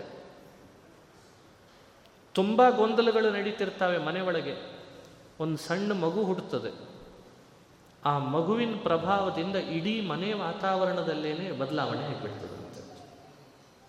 ಒಂದು ಸಣ್ಣ ಒಂದು ಮಗು ಒಂದು ಮಗು ಮನೆಯಲ್ಲಿ ಜನ್ಮ ತಳೀತದಷ್ಟೇ. ಆ ಮಗು ಅದಕ್ಕೆ ಬೇರೆ ಬೇರೆಯವರು ಬೇರೆ ಬೇರೆ ರೀತಿ ತಗೊಳ್ಳಿಕ್ಕೆ ಶುರು ಮಾಡಿದ್ದಾರೆ ಇತ್ತೀಚೆಗೆ. ಅದು ಆ ನಕ್ಷತ್ರದಲ್ಲಿ ಹುಡ್ತಲ್ಲ, ಅದಕ್ಕೆ ಹಾಗಾಯಿತು ಅಂತಂತಾರೆ. ಮತ್ತೆ ಕೆಲವರು ಚೇಚೆ ಆ ವಾರ ನೋಡ್ರಿ, ಆ ವಾರ ತುಂಬ ಚೆನ್ನಾಗಿತ್ತು, ಅದಕ್ಕೆ ನಿಮ್ಮ ಮನೇಲಿ ಹೀಗಾಯಿತು ಅಂತಾರೆ. ಕೆಲವರು ವಾರದ ಎಕ್ಸ್ಪ್ಲನೇಷನ್, ಕೆಲವರು ನಕ್ಷತ್ರದ ಬಗ್ಗೆ ತುಂಬ ಹೇಳ್ತಾರೆ, ಇನ್ನು ಕೆಲವರು ವಾಸ್ತು ಹೇಳಿಬಿಡ್ತಾರೆ. ಅದು ಇಲ್ಲ, ವಾ ವಾಸ್ತು ಇತ್ತಲ್ಲ, ಇರಲಿ ಅವೆಲ್ಲವೂ ಸರಿ, ವಾಸ್ತುನೋ ನಕ್ಷತ್ರನೋ ವಾರನೋ ವ್ಯಕ್ತಿನೋ ಅದೆಲ್ಲ ಸರಿಯಪ್ಪ. ಭಗವಂತ ಅಂತಾನೆ ಹೋಗಲಿ, ವಾರದಿಂದ ಆಯಿತು ಅಂದರೆ ವಾರದಲ್ಲಿ ಆ ತೇಜಸ್ಸನ್ನು ಇಟ್ಟವನು ಯಾರು, ನಕ್ಷತ್ರದಿಂದ ಆಯಿತು ಅಂದರೆ ನಕ್ಷತ್ರದಲ್ಲಿ ಆ ಪ್ರಭಾವವನ್ನು ಇಟ್ಟವನು ಯಾರು, ವಾಸ್ತುವಿನಿಂದ ಆಯಿತು ಅಂದರೆ ಅಲ್ಲಿ ಆ ತೇಜಸ್ಸನ್ನು ಇಟ್ಟವನು ಯಾರು. ಇದನ್ನು ಕೃಷ್ಣ ಕೇಳ್ತಿದ್ದಾನೆ, ನನ್ನ ಅಲೌಕಿಕ ಮಹಿಮೆ ಅಂದರೆ ಏನು ತಿಳಿದಿದ್ದೀನಿ ನೀನು, ದಿನ ಬೆಳಗಾದರೆ ನಿನ್ನ ಜೀವನದಲ್ಲಿ ಅನುಭವಿಸ್ತಾ ಇರುವಂತಹ ಈ ಪ್ರಭಾವಗಳು ಅಂತೇನಿದ್ದಾವೆ, ಅದರ ಹಿಂದಿರುವ ವ್ಯಕ್ತಿಗಳಲ್ಲಿ ಈ ಪ್ರಭಾವ ಏನಿದೆ ಅದನ್ನು ಅವರಿಂದ ಬೇರ್ಪಡಿಸ್ಲಿಕ್ಕಾಗದೆ ನಾನು ನಿಯಂತ್ರಣ ಮಾಡ್ತಿದ್ದೇನಪ್ಪ. ತೇಜಃ ತೇಜಸ್ವಿ ನಾಮಹಂ. ಅಂಥ ಪ್ರಭಾವಗಳನ್ನು ಸುಮಾರು ನೀನು ಬದುಕಿನಲ್ಲಿ ದಿನೇ ಅನುಭವಿಸ್ತಿರ್ತೀಯ, ನೀನು ಅದನ್ನು ತಲೆ ಕೆಡಿಸ್ಕೊಳ್ಳದೆ ಮುಂದೆ ಹೋಗಿರ್ತೀಯ. ಏ ಇದು ಹಿಂಗೆ ಆಗಿರ್ತದೆ ಅಂತೇನಿಲ್ಲ, ಇದು ಹೆಂಗೋ ಆಯ್ತು ಅಷ್ಟೇ, ಹಿಂಗೆ ಹಿಂಗೆ ಹೋಗಿರ್ತೀಯ ನೀನು. ಅದ್ರ ಹಿಂದೆ ಆಲೋಚನೆ ಮಾಡು, ನಾನಿದ್ದೇನೆ ಅಂತ ಆಲೋಚನೆ ಮಾಡು. ಇಷ್ಟೋ ತನಕ ಹೇಳಿದ್ದೆಲ್ಲ ನಿಮಗೆ ಇನ್ಸಿಡೆನ್ಸ್ ಒಳ್ಳೆಯದನ್ನು ಹೇಳಿದೆ, ಸ್ವಲ್ಪ ಕೆಟ್ಟದ್ರ ಬಗ್ಗೆ ಹೇಳೋಣ. ಥಾಟ್ಸ್ ಹೇಗಿರ್ತಾವೆ ಅಂದರೆ, ಒಂದು ಬಸ್ನಲ್ಲಿ ಹೋಗಬೇಕು ಅಂತ ಪ್ರಯಾಣ ನಡೆಸಿರ್ತಾನೆ, ಸುಮಾರು ಜನ ಅದರಲ್ಲಿ ಪ್ರಯಾಣಕ್ಕೆ ಅಂತ ಕುಳಿತಿರ್ತಾರೆ. ಈತನಿಗೆ ಅದು ಏನೋ ಆಗಿ ಏನೋ ಆಗಿ ಅಂದರೆ ಟ್ರಾಫಿಕ್ ಜಾಮ್ ಆಗಿಯೋ ಇನ್ನೇನೋ ಆಗಿಯೋ ಅಂತೂ ಇಂತೂ ಈತ ಅಲ್ಲಿಂದ ಬದುಕಿ ಉಳಿತಾನೆ. ಭಾರಿ ವಿಚಿತ್ರ ನಡೀತದೆ. ನೋಡಿದರೆ ಆ ಬಸ್ ಮಾತ್ರ ಎಲ್ಲೋ ಹೊಂಡಕ್ಕೆ ಬಿದ್ದಿರ್ತದೆ. ತಕ್ಷಣಕ್ಕೆ ಇವ ಹೇಳ್ತಾನೆ, ತಕ್ಷಣಕ್ಕೆ ಇವ ಏನು ಅನುಸಂಧಾನ ಮಾಡಿ, ಅರೆ ರೀ ರೇ ಆ ಬಸ್ನೊಳಗೆ ನಾ ಕೂತಿದ್ರೆ ಏನಾಗ್ತಿತ್ತೋ ಏನೋ, ಟ್ರಾಫಿಕ್ಕಿನ ರೂಪದಲ್ಲಿ ದೇವರಂತೂ ಇಂತೂ ನನಗೆ ಬದುಕಿಸಿದ ಅಂತ. ಇದು ಈ ಥರದ್ದೊಂದಿಷ್ಟು ಥಾಟ್ಸು ನಮ್ಮ ಜೀವನದಲ್ಲಿ ನಡೀತಿರ್ತಾರೆ. ನಾನು ಅಲ್ಲಿ ಹೋಗೋಣ ಅಂತಿದ್ದೆ ಅಂತಾನೆ ಒಮ್ಮೊಮ್ಮೆ. ಯಾವಾಗ ಅಂದರೆ ಯಾರೋ ಒಬ್ರು ಆಲ್ರೆಡಿ ಹೋಗಿ ಬಿದ್ದಿರ್ತಾರೆ, ಅದನ್ನು ನೋಡಿರ್ತಾನೆ ಇವ. ಚೆ ನಾನು ಅಲ್ಲೇ ಹೋಗೋಣ ಅಂತಿದ್ದೆ, ಅವ್ರು ಮೊದಲೇ ಹೋಗಿ ಬಿದ್ದರು ನೋಡ್ರಿ, ಅಂದರೆ ದೇವರು ನನ್ನನ್ನು ಅಲ್ಲಿಗೆ ಹೋಗಬೇಡ ಅಂತ ತಡೆದ, ಇದು ಒಂದು ವಿಚಿತ್ರವಾದ ವ್ಯವಸ್ಥೆ, ಇದು ಪ್ರಭಾವನೆ, ಇದು ಸಾಧಾರಣ ವ್ಯವಸ್ಥೆ ಅಲ್ಲ, ಇದು ದಿನೇ ನಡೀತದೆ. ನಾನು ಇನ್ವೆಸ್ಟ್ಮೆಂಟ್ ಮಾಡೋಣ ಅಂತಿದ್ದೆ, ನನಗೆ ಯಾರೋ ಅದೇ ಸಮಯಕ್ಕೆ ಫೋನ್ ಮಾಡಿ ಬೇಡ ಅಂತಂದ್ರು, ಬದುಕಿದೆ ನೋಡ್ರಿ ಅಂತ. ಇದು ಪ್ರಭಾವನೆ. ಇಂಥ ಎಷ್ಟು ಇನ್ಸಿಡೆನ್ಸ್ ನಡೆದಿಲ್ಲ ನಮ್ಮ ಬದುಕಿನಲ್ಲಿ, ಯೋಚನೆ ಮಾಡಿ. ತೇಜ ತೇಜಸ್ವಿ ನಾಮಹಂ, ವ್ಯಕ್ತಿಗಳು ಆ ಪ್ರಭಾವಶಾಲಿಗಳಾಗಿ, ಅದು ಕೆಟ್ಟದ್ದು ಅದು ಒಳ್ಳೆಯದು ಆಮೇಲೆ ಯೋಚನೆ ಮಾಡು, ಅದು ಯಾಕೆ ಏನು ಅಂತ ಯೋಚನೆ ಆಮೇಲೆ ಮಾಡು, ಆದರೆ ಆ ಪ್ರಭಾವ ಅನ್ನೋ ವ್ಯವಸ್ಥೆ ಏನಿದೆ ಅಲ್ಲ ಅದು ನನ್ನ ಅಧೀನವಾಗಿದೆ ನೆನಪಿರಲಿ ಅಂತಂತ. ಇಷ್ಟನ್ನು ತಿಳಿ, ಅದು ನನ್ನ ಅಧೀನವಾಗಿದೆ, ಇಷ್ಟನ್ನು ತಿಳಿದು ನೀನು ಬದುಕಿನೊಳಗೆ ನೀನು ನಿನ್ನನ್ನು ಹೇಗೆ ಇಟ್ಕೊಳ್ಬೇಕು ಯೋಚನೆ ಮಾಡು ಅಂತಾನೆ ಕೃಷ್ಣ ಪರಮಾತ್ಮ. ಹೀಗೆ ತೇಜ ತೇಜಸ್ವಿ ನಾಮಹಂ ಈ ಅಭಿಪ್ರಾಯವನ್ನು ಇಲ್ಲಿ ನಾವು ಅನುಸಂಧಾನ ಮಾಡಲಿಕ್ಕೆ ಬರ್ತದೆ. ಇನ್ನು ಮುಂದೆ ಶ್ರೀಕೃಷ್ಣ ಅಂತಾನೆ ಹನ್ನೊಂದನೇ ಶ್ಲೋಕ, ಬಲಂ ಬಲವತಾಂಚಾಹಂ ಕಾಮರಾಗವಿವರ್ಜಿತಂ ಧರ್ಮಾವಿರುದ್ಧೋ ಭೂತೇಷು ಕಾಮೋಸ್ಮಿ ಭರತರ್ಷಭ. ಎಂಥ ಅದ್ಭುತ! ಆವಾಗಲೇ ಹೇಳಿದೆ, ಬುದ್ಧಿ ಇನ್ನೊಬ್ಬರು ಕೊಡೋದಲ್ಲ, ಎಕ್ಸ್ಟರ್ನಲ್ ಅಲ್ಲ, ಇಂಟರ್ನಲ್. ತೇಜ ಅದು ಮತ್ತೊಬ್ಬರಿಂದ ಪಡೆಯೋದಲ್ಲ, ಅದು ಎಕ್ಸ್ಟರ್ನಲ್ ಅಲ್ಲ, ಇಂಟರ್ನಲ್ ಅಲ್ಲ. ಈಗ ಹೇಳ್ತಾನೆ ಕೃಷ್ಣ, ಬಲಂ ಬಲಂ ಅಂತಂದ ಕೃಷ್ಣ, ಬಲಂ ಬಲವತಾಂ ಚಾಹಂ ಕಾಮರಾಗ ವಿವರ್ಜಿತಂ, ಕಾಮವಿವರ್ಜಿತಂ ರಾಗವಿವರ್ಜಿತಂ ಬಲಂ ಅಹಂ ಅಂದಿದ್ದಾನೆ ಭಗವಂತ. ಬಲ ಅಂದರೆ ಶಬ್ದಕ್ಕೆ ಬೇರೆ ಬೇರೆ ಅರ್ಥಗಳಿದ್ದಾವೆ. ಒಂದು ಸಾಧಾರಣವಾದ ಮೇಲ್ನೋಟದ ಅಭಿಪ್ರಾಯ ನೀವು ತಿಳ್ಕೊಳ್ಬೋದು. ಬಲಂ ಬಲಂ ಅಂದರೆ ಶಕ್ತಿ ಅಂತ ಅರ್ಥ, ಶಕ್ತಿ ಸತ್ವ ಯಾವುದಾದ್ರೂ ಒಂದು ಅರ್ಥದಲ್ಲಿ ಇಟ್ಕೊಳ್ರಿ ಬಲಂ. ಈ ಬಲ ಏನಿದೆ ತುಂಬ ಜನರಲ್ಲಿ ಕಾಣ್ತೇವೆ.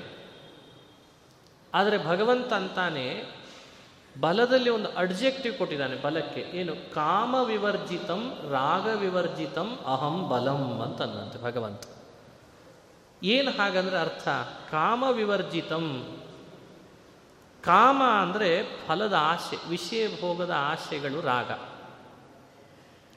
ಈ ಫಲದ ಆಸೆ, ವಿಷಯ ಭೋಗದ ಆಸೆ, ಇದು ಇಲ್ಲದೇನೆ ಒಂದು ಬಲ ಇರ್ತದೆ, ನೈಜವಾದ ಸತ್ವ. ಅದೇನಿದೆಯಲ್ಲ ಲೋಕದೊಳಗೆ ಅದನ್ನು ಬಹಳ ಜನರಿಗೆ ನಾನು ಕೊಟ್ಟಿದ್ದೇನೆ, ಅದು ನನ್ನಿಂದ ಅವರು ಪಡೆದಿದ್ದಾರೆ ಅಂತಂತಾರೆ.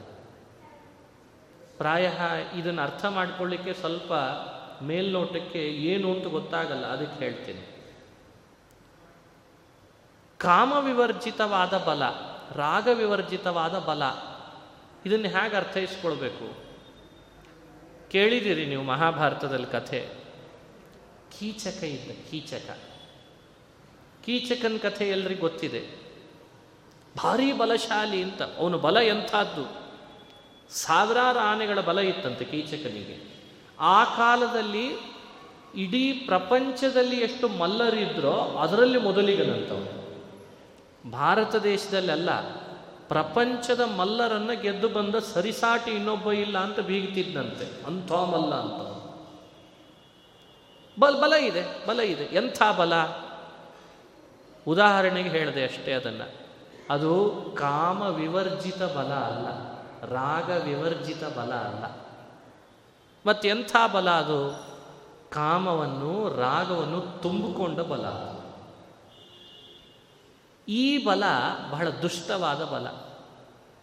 ಕೃಷ್ಣ ಅಂತಾನೆ, ನಾನು ಎಂಥ ಬಲ ಇದ್ದೇನೆ ಅಂದರೆ ಕಾಮ ಇಲ್ಲದ ರಾಗ ಇಲ್ಲದ ಬಲ ನಂದಿದೆ ಅಂತ ತಾನೆ ಭಗವಂತ. ಕೀಚಕನಲ್ಲಿದ್ದ ಬಲದಂತೆ ನನ್ನ ಬಲ ಅಲ್ಲ, ಕಾಮರಾಗ ಇಲ್ಲದ ಬಲ ನನ್ನ ಬಲ. ಉದಾಹರಣೆಗೆ ಹೇಳೋದಾದರೆ ಭೀಮಸೇನ, ಭೀಮ ಇದ್ನಲ್ಲ, ಅವನಲ್ಲಿ ಅಭಿಲಾಷೆಗಳಿಂದ ಬಲ ಅಲ್ಲ, ಅಭಿಲಾಷೆಯುಕ್ತವಾದ ಬಲ ಅಲ್ಲ. ಹಾಗೇನಾದರೂ ಅಭಿಲಾಷೆ ಮನಸ್ಸಿನಲ್ಲಿ ಇದ್ದದ್ದೇ ಆಗಿದ್ದರೆ, ಕ್ಷುದ್ರ ಫಲದ ಆಸೆ ಇದ್ದದ್ದು ಫಲ ಬಲ ಆಗಿದ್ದರೆ, ಎಂದೋ ದುಶ್ಯಾಸನನನ್ನು ಕೊಂದು ಹಾಕಿಬಿಡ್ತಿದ್ದಂತೆ. ಇನ್ನು ದಾಳದ ಆಟ ಆಡುವಾಗಲೇ, ದಾಳದ ಆಟಕ್ಕೆ ಕರೆದಾಗಲೇ, ದಾಳದ ಆಟ ಆಡುವಾಗಲೇ ಕೊಂದು ಹಾಕಿಬಿಡ್ತೀನಿ ಅಂತ. ಮಹಾಭಾರತದ ಕಥೆ ಕೇಳಿದ್ದೀರಿ. ಆದರೆ ಭೀಮ ಸುಮ್ಮನೆ ಇದ್ದ. ಒಳಗಡೆ ಬಲ ಇದೆ, ಬಲ ಇದ್ರೂ ಸುಮ್ಮನಿದ್ದಾನೆ. ನಡೀಲಿ ಯುದ್ಧ ನಡೀಲಿ ಎಂದ, ಯುದ್ಧಕ್ಕೆ ಬರಲಿ ಎಂದ. ಎಲ್ಲ ಕೌರವರು ಪಾಂಡವರು ಯುದ್ಧ ಮಾಡಲಿಕ್ಕೆ ಶುರು ಮಾಡಿದಾಗ ಒಂದು ದಿನ ದುಶ್ಯಾಸನ ಜೊತೆ ಯುದ್ಧ ಮಾಡಿ ಆಮೇಲೆ ಕೊಲ್ಲಂತೆ. ಅಲ್ಲಿ ತನಕ ಬಲ ಹಾಗೇ ಇತ್ತಂತೆ ಒಳಗಡೆ. ಯಾಕೆ? ಕಾಮರಾಗ ವಿವರ್ಜಿತಂ ಅಂತಂತಾರೆ. ಭೀಮನ ಬಲ ಅದು ಕಾಮಪೂರಿತವಾದದ್ದಲ್ಲ, ಕಾಮಪೂರ್ವಕವಾದ ಬಲ ಅಲ್ಲ. ಯೋಚನೆ ಮಾಡ್ರಿ, ಮನುಷ್ಯನಿಗೆ ದೇವರು ಕೊಟ್ಟ ಬಲಗಳಲ್ಲೇ ವಿಶೇಷತೆ ಎಂಥದ್ದು ಅಂತ ನಿಮಗೆ ಗೊತ್ತಾಗ್ತದೆ. ಶಕ್ತಿ ಇದೆ, ಕಾಮದ ಪೂರ್ವಕವಾಗಿ ಉಪಯೋಗಿಸ್ತಾನೆ. ಕೆಲವರು ಶಕ್ತಿ ಇದೆ, ವಿಷಯ ಭೋಗಕ್ಕಾಗಿ ಉಪಯೋಗಿಸ್ತಾನೆ. ದೇವರ ಅದು ನಾನಲ್ಲ ಅಂತ, ನಾನು ಅದಲ್ಲಪ್ಪ. ಕಾಮ ವಿವರ್ಜಿತವಾದ ರಾಗ ವಿವರ್ಜಿತವಾದ ಬಲದಲ್ಲಿ ನಾನಿದ್ದೇನೆ ಅಂತಂತಾನೆ ಭಗವಂತ. ಇದನ್ನು ನಾವು ಅರ್ಥ ಮಾಡಿಕೊಳ್ಳಿ ಅಂತಂತಾರೆ. ಹಾಗಾಗಿ ಭಗವಂತನ ಚಿಂತನೆ ಮಾಡುವಾಗ ಇಂಥ ಬಲದಲ್ಲಿ ದೇವರಿದ್ದಾನೆ ಅಂತ ಆರಾಧನೆ ಮಾಡಬೇಕಂತ ಯೋಚನೆ ಮಾಡ್ತಾ ಬರ್ರಿ. ಇವತ್ತು ದೊಡ್ಡ ದೊಡ್ಡ ಕೆಲಸಗಳು ನಡೀತಾ ಇದ್ದಾವೆ, ಬಲಶಾಲಿ ಕೆಲಸಗಳು ಬಹಳ ನಡೀತಾ ಇದ್ದಾವೆ. ಇವತ್ತು ಎಷ್ಟು ಬಲ ಹಾಕಿರಬೇಡ, ಎಷ್ಟು ದೊಡ್ಡ ಕೆಲಸ ಮಾಡಬೇಕಾದ್ರೆ ಅಂತಂತಿರ್ತಾರೋ ಇಲ್ಲ. ನಮಗೆ ನೋಡ್ತಿರ್ತೇವೆ, ದೊಡ್ಡ ಬಿಲ್ಡಿಂಗು, ಬಹಳ ದೊಡ್ಡ ರಸ್ತೆ. ಅದನ್ನೆಲ್ಲ ನೋಡಿದಾಗ ನಮಗೆ ರಸ್ತೆಗೆ ಮಹತ್ವ ಅಲ್ಲ, ರಸ್ತೆ ಮಾಡಲಿಕ್ಕೆ ಹಿಂದಿರುವ ಬಲಕ್ಕೆ. ಹೌದು ತಾನೆ? ಹಾಗೆ ಬಿಲ್ಡಿಂಗಿಗೆ ಮಹತ್ವ ಅಲ್ಲ ಆವಾಗ, ಬಿಲ್ಡಿಂಗ್ ಇಂಥ ದೊಡ್ಡದು ಕಟ್ಟಲಿಕ್ಕೆ ಹಿಂದಿರುವಂಥ ಬಲಕ್ಕೆ. ಹಾಗೆ ಈ ಬಲಕ್ಕೆ ಮಹತ್ವ ಕೊಡುವಾಗ ಆ ಬಲ ಎಂಥದ್ದು ಅಂತ ನೋಡಿ ಮಹತ್ವ ಕೊಡಬೇಕಂತ. ಎಂಥದ್ದು ಅಂತ ನೋಡಿ ಮಹತ್ವ ಕೊಡೋದು ಅಂದ್ರೆ ಅರ್ಥ ಏನು? ಆ ಬಲದ ಹಿಂದೆ ಕಾಮ ಇದೆನೋ, ಬಲದ ಹಿಂದೆ ರಾಗ ಇದೆನೋ ಅಂತ ನೋಡಿ ಮಹತ್ವ ಕೊಡಬೇಕಂತ. ಇತ್ತೀಚೆಗೆ ಎಲ್ರಿಗೂ ಸನ್ಮಾನ, ಎಲ್ರಿಗೂ ಮಾಲೆ ಹಾಕ್ತೇವೆ, ಇಂಥ ಬಲಶಾಲಿಗಳನ್ನೇ ನೋಡಲಿಲ್ಲ ಅಂತೇವೆ. ಆದರೆ ಕೃಷ್ಣ ಅಂತಾನೆ, ಬಲದ ಹಿಂದಿರುವ ಕಾಮನೆ, ಬಲದ ಹಿಂದಿರುವ ರಾಗ ಅದು ನನ್ನ ಸನ್ನಿಧಾನ ತಂದು ಕೊಡಲ್ಲ ಅಂತಾನೆ ಭಗವಂತ. ಬಹಳ ದೊಡ್ಡ ಪ್ರತಿಮೆಗಳನ್ನು ನಿರ್ಮಾಣ ಮಾಡ್ತಾರೆ.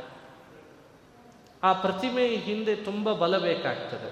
ಹಣ ಬಲ ಬೇಕು, ಜನ ಬಲ ಬೇಕು, ಬುದ್ಧಿ ಬಲ ಬೇಕು. ಹಣ ಬಲ, ಬುದ್ಧಿ ಬಲ, ಜನ ಬಲ ಎಲ್ಲ ಬೇಕು. ಸ್ವಾರಸ್ಯ ನೋಡ್ರಿ, ಆ ಪ್ರತಿಮೆ ನಿರ್ಮಾಣ ಮಾಡಲಿಕ್ಕೆ ಹಿಂದಿರುವ ಈ ಎಲ್ಲ ಬಲ ಏನಿದೆ, ಒಳ ಒಳಗೆ ಮನಸ್ಸಲ್ಲಿ ಕಾಮವೋ ರಾಗವೋ ಸೇರಿತ್ತು ಅಂದರೆ ದೇವರು ಅಲ್ಲಿ ನಾನು ಒಲಿಯಲ್ಲ ಅಂತ, ನಾನಿಲ್ಲ ಅಂತಾನೆ ಭಗವಂತ. ಮತ್ತು ಎಂಥ ಬಲದಲ್ಲಿ ನಾನಿರ್ತೇನೆ ಯಾವಾಗಲೂ ಅಂದರೆ, ಯಾವ ಬಲ ಕಾಮರಾಗ ರಹಿತ ಆಗಿರ್ತದೆ ಅಂಥ ಕಡೆಯಲ್ಲಿ ನಾನಿರ್ತೇನೆ ಅಂತಂತಾನೆ ಭಗವಂತ. ಯೋಚನೆ ಮಾಡ್ರಿ, ಜಗತ್ತಿನೊಳಗೆ ಇವತ್ತು ಎಷ್ಟು ದೊಡ್ಡ ದೊಡ್ಡ ಸಂಘಟನೆಗಳು ನಿರ್ಮಾಣ ಆಗಿದ್ದಾವೆ. ರಾಷ್ಟ್ರ ನಿರ್ಮಾಣಕ್ಕಾಗಿ, ದೇಶ ನಿರ್ಮಾಣಕ್ಕಾಗಿ ಏನೆಲ್ಲ ಸಂಘಟನೆಗಳು ನಿರ್ಮಾಣ ಆಗಿರ್ತಾವೆ. ಅದರ ಹಿಂದಿರುವ ಆ ಬಲ ಏನಿರ್ತದಲ್ಲ, ಅದು ಕಾಮವೋ ರಾಗವೋ ಒಳಗೆ ನುಸುಳಿತ್ತು ಅಂದರೆ ಆ ಬಲಕ್ಕೆ ಬೆಲೆ ಉಳಿಯಲ್ಲ. ಅಲ್ಲಿ ನಿಸ್ವಾರ್ಥ ಇದ್ದರೆ ಆ ಬಲಕ್ಕೆ ಎಂದಿದ್ರೂ ಮಹತ್ವ ಇರ್ತದೆ. ಇದನ್ನು ಅರ್ಥ ಮಾಡಿಸ್ತಾನೆ ಪರಮಾತ್ಮ. ಎಲ್ಲ ಮನೆಗಳಲ್ಲೂ ಅಷ್ಟೆ, ಮನೆ ನಡೆಸುವ ಜವಾಬ್ದಾರಿ ಬಹಳ ದೊಡ್ಡದಿರ್ತದೆ ಯಜಮಾನನಿಗೆ, ಯಜಮಾನತಿಗಿರ್ತದೆ. ಅವಳ ಮನಸ್ಸಿನೊಳಗಿರುವ ಬಲ ಅವಳ ಮನೋಬಲ. ಆ ಮನೋಬಲದ ಹಿಂದೆ ಬರೀ ಕಾಮ ಮತ್ತು ರಾಗ ಸೇರ್ಕೊಂಡಿದ್ರೆ ಅದು ಅಲ್ಲೇ ನುಚ್ಚು ದೂರು ಮಾಡಿಬಿಡ್ತದೆ. ಇವತ್ತು ಅದೇ ಸಮಸ್ಯೆ ಆಗಿರೋದು. ಪ್ರತಿಯೊಬ್ಬನಿಗೂ ಅವನವನಿಗೆ ಆದ ಅದ್ಭುತವಾದ ಶಕ್ತಿ, ಮನೋಬಲ, ದೇಹಬಲ ದೇವರು ಕೊಟ್ಟಿರ್ತಾನೆ. ಆದರೆ ಅದು ಹಾಳಾಗ್ತಾ ಇರೋದು ಯಾತಕ್ಕೆ ಅಂದರೆ, ಒಂದು ಕಾಮ ಇನ್ನೊಂದು ರಾಗ ಸೇರ್ಕೊಂಡಾಗ ಹಾಳಾಗ್ತದೆ. ನೀನು ಕಾಮ ರಾಗಗಳನ್ನು ಯಾವಾಗ ಬಿಟ್ಟಿರ್ತಿ, ಆಗದು ತಾನಾಗಿ ಆ ಬಲದೊಳಗೆ ದೇವರ ಸನ್ನಿಧಾನ ಬರ್ತದಂತೆ. ದೈವದ ಸನ್ನಿಧಾನ ಯಾವಾಗ ಬಲದಲ್ಲಿ ಜಾಗೃತ ಆಗ್ತದೆ, ಅಲ್ಲಿನ ಆದ ಕೆಲಸಗಳೆಲ್ಲ ಮಹೋನ್ನತವಾದ ಕೆಲಸಗಳು ಅಂತ ಆಗ್ತಾವೆ. ಇದು ಎಂಥ ಅದ್ಭುತವಾದ ಮಾತು. ಇದನ್ನು ಯೋಚನೆ ಮಾಡ್ರಿ ಅಂತಾನೆ ಕೃಷ್ಣ ಪರಮಾತ್ಮ. ಹೀಗಾಗಿ ಬಲಂ ಬಲವತಾಂಚಾಹಂ ಅಂತಂದ ಕೃಷ್ಣ. ನಮ್ಮ ನಿಮ್ಮೆಲ್ಲರೊಳಗೆ ಒಂದೊಂದು ಮನೋಬಲ ಇದೆ. ಆ ಮನೋಬಲ ಏನಾಗಿದೆ ಅಂದರೆ, ನಮ್ಮದೆಲ್ಲ ಸಣ್ಣ ವಯಸ್ಸಿನಲ್ಲಿದ್ದಾಗ ತುಂಬ ಚೆನ್ನಾಗಿರ್ತಿತ್ತದು.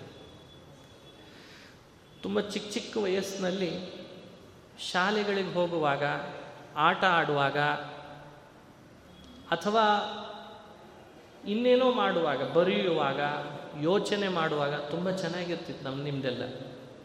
ಯಾಕೆ ಅಂದರೆ ಆ ವಯಸ್ಸಿನಲ್ಲಿ ನಮಗೆ ಕಾಮ ಇಲ್ಲ, ರಾಗ ಇಲ್ಲ. ಹೀಗಾಗಿ ಏನು ಹಿಡಿತೇವೆ ಆ ಕೆಲಸ ಸಾಧಿಸ್ತೇವೆ ಅಂತ ಹೋಗ್ತಿರ್ತೇವಂತ.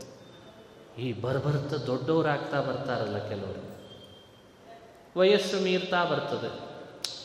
ಅದೇ ಮನೋಬಲ ಈಗಲೂ ಇರ್ತದೆ, ಆದರೆ ಅಡಿಷ್ನಲ್ ಏನು ಸೇರ್ಕೊಳ್ತಿರ್ತದೆ ಒಳಗಡೆಯಲ್ಲಿ, ಒಂದು ಕಾಮ, ಇನ್ನೊಂದು ರಾಗ ಅಡಿಷನಲ್ ಆಗಿ ಸೇರ್ಕೊಂಡಿದ್ದಕ್ಕೆ ಒಳಗಿರುವ ಮನೋಬಲ ಏನಾಗ್ತಾ ಇರ್ತದೆ, ಅಳಗ ಆಡ್ಲಿಕ್ಕೆ ಶುರುವಾಗಿರ್ತದೆ ಅಂತ.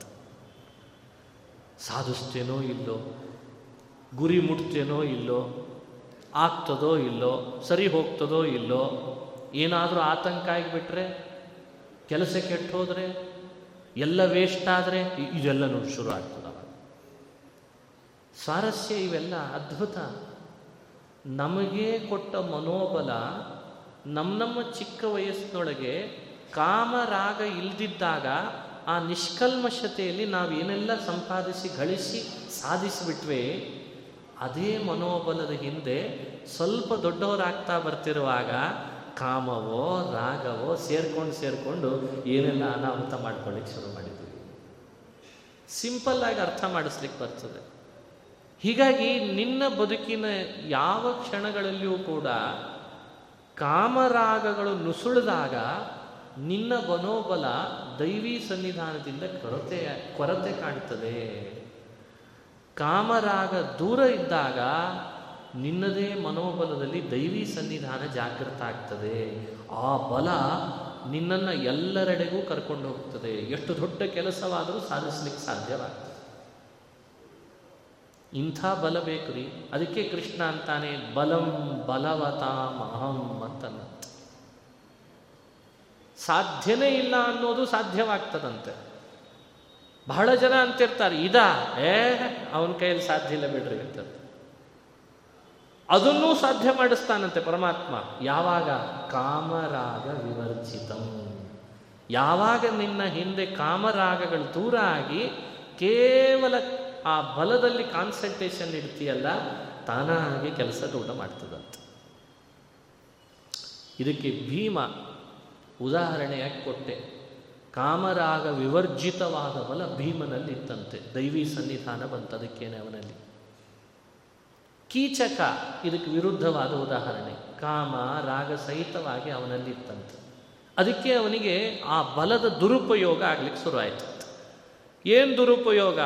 ಪರಸ್ತ್ರೀಯ ಮೇಲೆ ಕಾಮುಕನಾದ. ಕೀಚಕನಿಗೆ ದ್ರೌಪದಿಯನ್ನು ಕಂಡು ಕಾಮ ಉದ್ರೇಕ ಆಯಿತು ಅಂತದೆ ಮಹಾಭಾರತ. ಕಾಮದಿಂದ ಪ್ರವೃತ್ತಿ. ಕಾರಣ ಏನು? ನನ್ನೊಳಗೆ ಬಲ ಇದೆ, ನಾ ಏನು ಬೇಕಾದರೂ ಮಾಡಬಲ್ಲೆ. ಶುರು ಆಯಿತು ಅವನಿಗೆ. ಕೃಷ್ಣ ಅಂಥವನಿಗೆ ಶಿಕ್ಷೆ ಹಾಕಿಸ್ಬೇಕು ಅಂತ ಭೀಮನಿಂದ ಶಿಕ್ಷೆ ಹಾಕಿಸಿದ. ಹೀಗೆ ಕಾಮರಾಗ ವಿವರ್ಜಿತಂ ಅಂತಾನೆ ಕೃಷ್ಣ ಪರಮಾತ್ಮ. ಮತ್ತೊಂದು ಮಾತು ಹೇಳ್ತಾನೆ, ಧರ್ಮಾವಿರುದ್ಧೋ ಭೂತೇಷು ಕಾಮೋಸ್ಮಿ ಭರತರ್ಷಭ. ಎಂಥ ಮಾತು! ಬಲ ಬೇಕೇ ಬೇಕು. ಕಾಮರಾಗ ಇಲ್ಲದೇ ಇದ್ದಂಥ ಬಲ ಬೇಕು.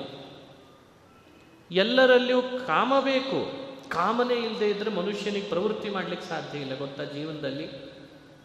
ಕಾಮ ಇಲ್ಲದೆ ಇದ್ದರೆ ಪ್ರವೃತ್ತಿ ಮಾಡೇವಾ? ಕಾಮ ಅಂದ್ರೇನು? ಇಚ್ಛೆ.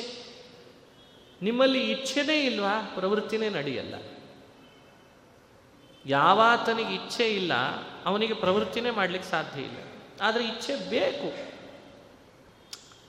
ದೇವರಂತಾನೆ ಇಚ್ಛೆಯಲ್ಲಿ ವೈವಿಧ್ಯತೆ ಉಂಟಾಗ್ತದೆ. ಯಾವಾಗ ಧರ್ಮ ವಿರುದ್ಧ ಧರ್ಮ ಅವಿರುದ್ಧ ಅಂತಂದ ಭಗವಂತ. ಎರಡಿದೆ, ಧರ್ಮಕ್ಕೆ ವಿರುದ್ಧವಾಗಿ ಇಚ್ಛಿಸೋದು, ಧರ್ಮಕ್ಕೆ ಅವಿರುದ್ಧವಾಗಿ ಇಚ್ಛಿಸೋದು. ನೀವೇ ಥಿಂಕ್ ಮಾಡಿರಿ. ಬಲ ಹಾಗೂ ಕಾಮ ಇವೆರಡನ್ನೂ ಕೂಡ ಕೃಷ್ಣ ಅದ್ಭುತವಾಗಿ ಎಕ್ಸ್ಪ್ಲೇನ್ ಮಾಡಿದ್ದಾನೆ. ಬಲವನ್ನು ಶ್ಲಾಘಿಸ್ತಾನೆ, ಕಾಮವನ್ನು ಶ್ಲಾಘಿಸ್ತಾನೆ. ನಾನಿದ್ದೇನೆ, ನನ್ನ ಪ್ರೇರಣೆಯಿಂದ ಆಗ್ತದೆ, ನಂದು ಅಧೀನ ಅದು ಅಂತ ಹೇಳ್ತಾನೆ. ಎಲ್ಲ ಬಲವನ್ನು ಹೇಳಲಿಲ್ಲ, ಎಲ್ಲ ಕಾಮವನ್ನು ಹೇಳಲಿಲ್ಲ. ಕಾಮರಾಗ ವಿವರ್ಜಿತವಾದದ್ದು ಯಾವ ಬಲ ಇದೆ ಅದು ನನ್ನ ಪ್ರತೀಕ, ನನ್ನ ಅಧೀನ. ಯಾವುದು ಧರ್ಮಕ್ಕೆ ಅವಿರುದ್ಧವಾಗಿದೆ ಅದು ಕೂಡ ನನ್ನ ಅಧೀನ, ನಾನಿದ್ದೇನೆ ಅಂತಂದ. ಯೋಚನೆ ಮಾಡ್ರಿ. ಇಚ್ಛಿಸ್ತೇವೆ, ಏನೆಲ್ಲ ಇಚ್ಛಿಸ್ತೇವೆ ಇವತ್ತು ಭೂಮಿಯೊಳಗೆ ನಾವು. ಆ ಇಚ್ಛೆ ಹಿಂದೆ ಒಂದು ಮೂಗಿನ ದಾರ ಇರಬೇಕಂತೆ, ಒಂದು ಸರಿಯಾದ ಸೀಮಿತ ಚೌಕಟ್ಟು ಹಾಕಿರಬೇಕು. ನನ್ನ ಇಚ್ಛೆ ನನ್ನ ಇಚ್ಛೆ ಧರ್ಮಕ್ಕೆ ವಿರುದ್ಧನೋ ಧರ್ಮಕ್ಕೆ ಅವಿರುದ್ಧನೋ ಯೋಚನೆ ಮಾಡಿದೇವಾ? ದೊಡ್ಡ ಚಿಂತನೆ ದೇವರು ಕೊಡ್ತಾನೆ ನಮಗೆ. ಧರ್ಮ ವಿರುದ್ಧೋ ಭೂತೇಶು ಕಾಮೋಸ್ಮಿ ಭರತರ್ಷಭ. ಎಂದೂ ಮರಿಬಾರ್ದು ಈ ವಿಷಯವನ್ನು. ನಾವು ನಮ್ಮ ಬದುಕಿನೊಳಗೆ ನಾವು ಆಡುವ ನಮ್ಮ ಇಚ್ಛೆ ಹಿಂದೆ ಧರ್ಮಕ್ಕೆ ವಿರುದ್ಧ ಇಚ್ಛೆನೋ ಧರ್ಮಕ್ಕೆ ಅವಿರುದ್ಧನೋ ಯೋಚನೆ ಮಾಡಿದ್ವಿ? ಕೆಲವರಿಗೆ ಜಿಜ್ಞಾಸೆ, ನಾವಂತೂ ಇಚ್ಛಿಸಿಬಿಟ್ಟಿದ್ದೇವೆ ಅಂದಮೇಲೆ ಅದು ಧರ್ಮನೇ ಆಗಿರಬೇಕಲ್ಲ ಹಿಂಗೆ. ಕೆಲವರು ಕೆಲವರಿಗೆ ಹಾಗೆ ಇಚ್ಛಿಸುವಾಗ ಧರ್ಮದ ಪರಿವು ನಮಗಿರಲಿಲ್ಲ, ನಾವು ಇಚ್ಛಿಸಿದ್ದೇವೆ ಅಂದಮೇಲೆ ಅದು ಧರ್ಮ ಆಗಬೇಕು ಅಂತ ಹಿಂಗೆ ಕೆಲವರು. ಅದಕ್ಕೆ ಹೇಳ್ತದೆ ಇಚ್ಛಿಸಿದ್ದೆಲ್ಲ ಧರ್ಮ ಅಲ್ಲ. ಹಾಗಾದರೆ ಏನು ಮಾಡಬೇಕು? ಒಂದು ಸ್ವಾರಸ್ಯ, ಯಾವುದು ಧರ್ಮ ಅಂತಿದೆಯೋ ಅದರ ಬಗ್ಗೆ ನಿನ್ನ ಇಚ್ಛೆ ಯಾವಾಗಲೂ ಇರಲಿ, ಅದು ನಾನಿದ್ದೇನೆ ಅಂತ ಕೃಷ್ಣ ಹೇಳ್ತಾನೆ ಅಷ್ಟೆ. ಅದೇ ಅಭಿಪ್ರಾಯ. ಎಷ್ಟು ತತ್ವಾಂಶ ಇದೆ ಅಂದರೆ, ಎಷ್ಟು ಅದ್ಭುತ ಇದೆ ಅಂದರೆ, ಸ್ವಾರಸ್ಯ ಇದೆ ಅಂದರೆ ಇವೆಲ್ಲ ವಿಷಯ. ಒಂದು ರೋಗ ಬಂದಿದೆ, ಆ ಬಂದಿದೆ ರೋಗ ಅಂದಮೇಲೆ ಆತನಿಗೆ ಇಂತಿಷ್ಟು ಪಥ್ಯಗಳನ್ನು ಡಾಕ್ಟರ್ ಹೇಳ್ತಾ ಇರ್ತಾರೆ. ಈ ಪಥ್ಯ ಮಾಡಬೇಕು, ನೀವು ಇಂತಿಂಥ ಆಹಾರ ತಗೊಳ್ಬಾರ್ದು, ಕರೆದದ್ದು ತಿನ್ನಬಾರ್ದು, ಜಾಸ್ತಿ ಕರೆದದ್ದು ತಿನ್ನಬಾರ್ದು, ಹುಳಿ ಉಪ್ಪು ತಿನ್ನಬಾರ್ದು ಅಂತ ಹೇಳ್ತಿರ್ತಾರೆ. ಇವನಿಗೆ ಆಗ ಅದೇ ಇಚ್ಛೆ ಬರ್ತಿರ್ತದೆ, ಏನು ಕರೆದದ್ದು ಬೇಕು ಇಚ್ಛೆ ಬರ್ತದ. ಅರೆ ಪಥ್ಯ ಮಾಡಿ ಇಲ್ಲ, ನನಗೆ ಕರೆದದ್ದೇ ಬೇಕು, ಹುಳಿನೇ ಬೇಕು, ಉಪ್ಪೇ ಬೇಕು ಅಂತಿರ್ತಾನವ. ಇಚ್ಛೆ ಉಂಟಾಗ್ತದೆ. ಡಾಕ್ಟ್ರೇ ಹೇಳ್ತಾನೆ ಕರೆದದ್ದು ಹುಳಿ ಉಪ್ಪು ಮೊದಲಾದ ತಿನ್ನಬೇಡ ಅಂತ. ಇವನ ಮನಸ್ಸಿನೊಳಗೆ ಇಚ್ಛೆ ಹುಡ್ತಾ ಇದೆ, ಅದೇ ಬೇಕು ಅಂತ.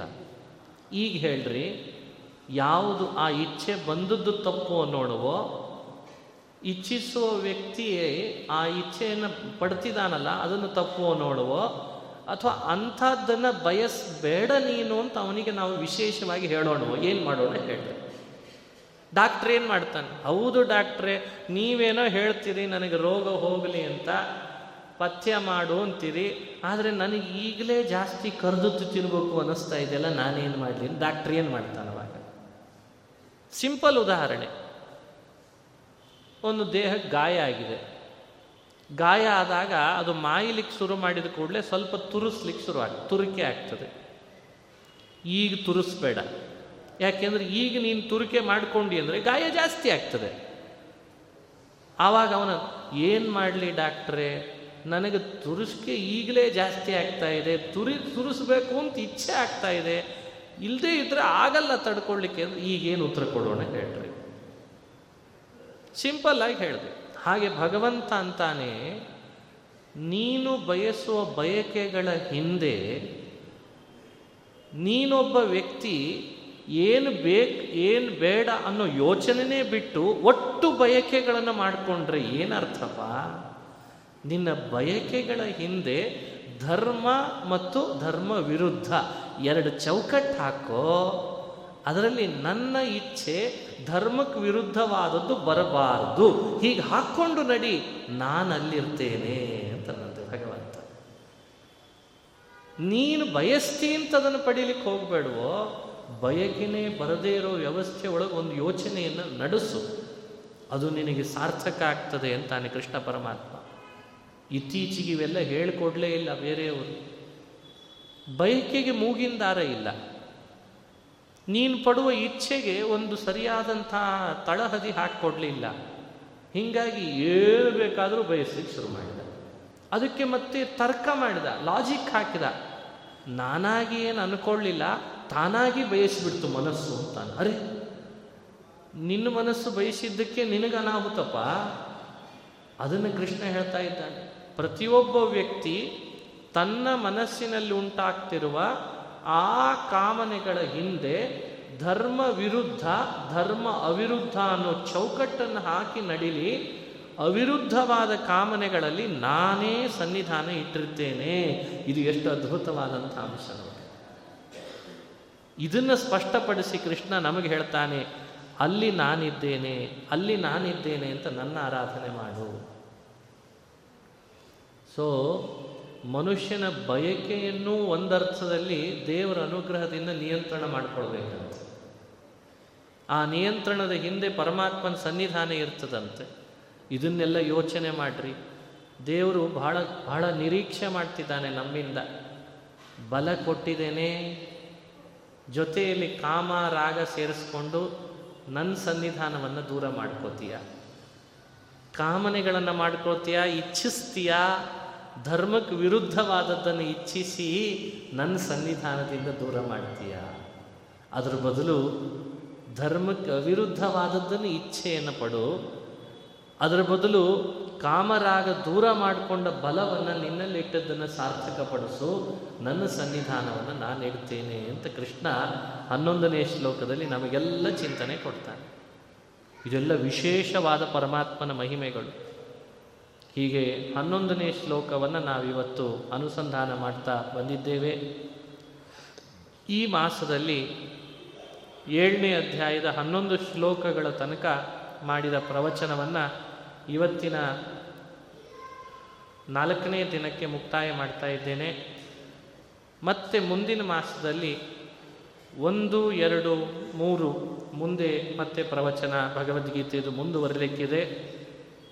ಈ ಮಾಸದಲ್ಲಿ ಮಾಡಿದ ಈ ಭಗವದ್ಗೀತೆಯ ಪ್ರವಚನದಿಂದ ಭಗವಂತ ಪ್ರೀತನಾಗಲಿ, ಎಲ್ಲರನ್ನೂ ಅನುಗ್ರಹಿಸಲಿ ಅಂತ ದೇವರಲ್ಲಿ ಪ್ರಾರ್ಥಿಸಿ, ಪೀಠಾಧಿಪತಿಗಳಾದ ವಿದ್ಯಾಶ್ರೀಶತೀರ್ಥ ಶ್ರೀಪಾದಂಗಳವರನ್ನು ಭಕ್ತಿಪೂರ್ವಕ ನಮಿಸಿ, ವ್ಯಾಸರಾಜ ಮಠದ ಎಲ್ಲ ವ್ಯವಸ್ಥಾಪಕರಿಗೂ ಕೂಡ ಧನ್ಯವಾದಗಳನ್ನು ಸಲ್ಲಿಸಿ, ಪ್ರತ್ಯಕ್ಷ ಹಾಗೂ ಪರೋಕ್ಷವಾಗಿ ಭಗವದ್ಗೀತೆಯನ್ನು ಶ್ರವಣ ಮಾಡ್ತಾ ಇರುವ ಶ್ರೋತೃಗಳಿಗೂ ನನಗೂ ಆ ಮುಖ್ಯಪ್ರಾಣ ಗೀತಾಚಾರ್ಯ ಅನುಗ್ರಹ ಮಾಡಲಿ ಅಂತ ಕೇಳ್ತಾ ನನ್ನ ಮಾತನ್ನು ಮುಕ್ತಾಯ ಮಾಡ್ತೀನಿ. ಶ್ರೀ ಕೃಷ್ಣ ಅರ್ಪಣಮಸ್ತು. ಹರಯೇ ನಮಃ, ಹರಯೇ ನಮಃ.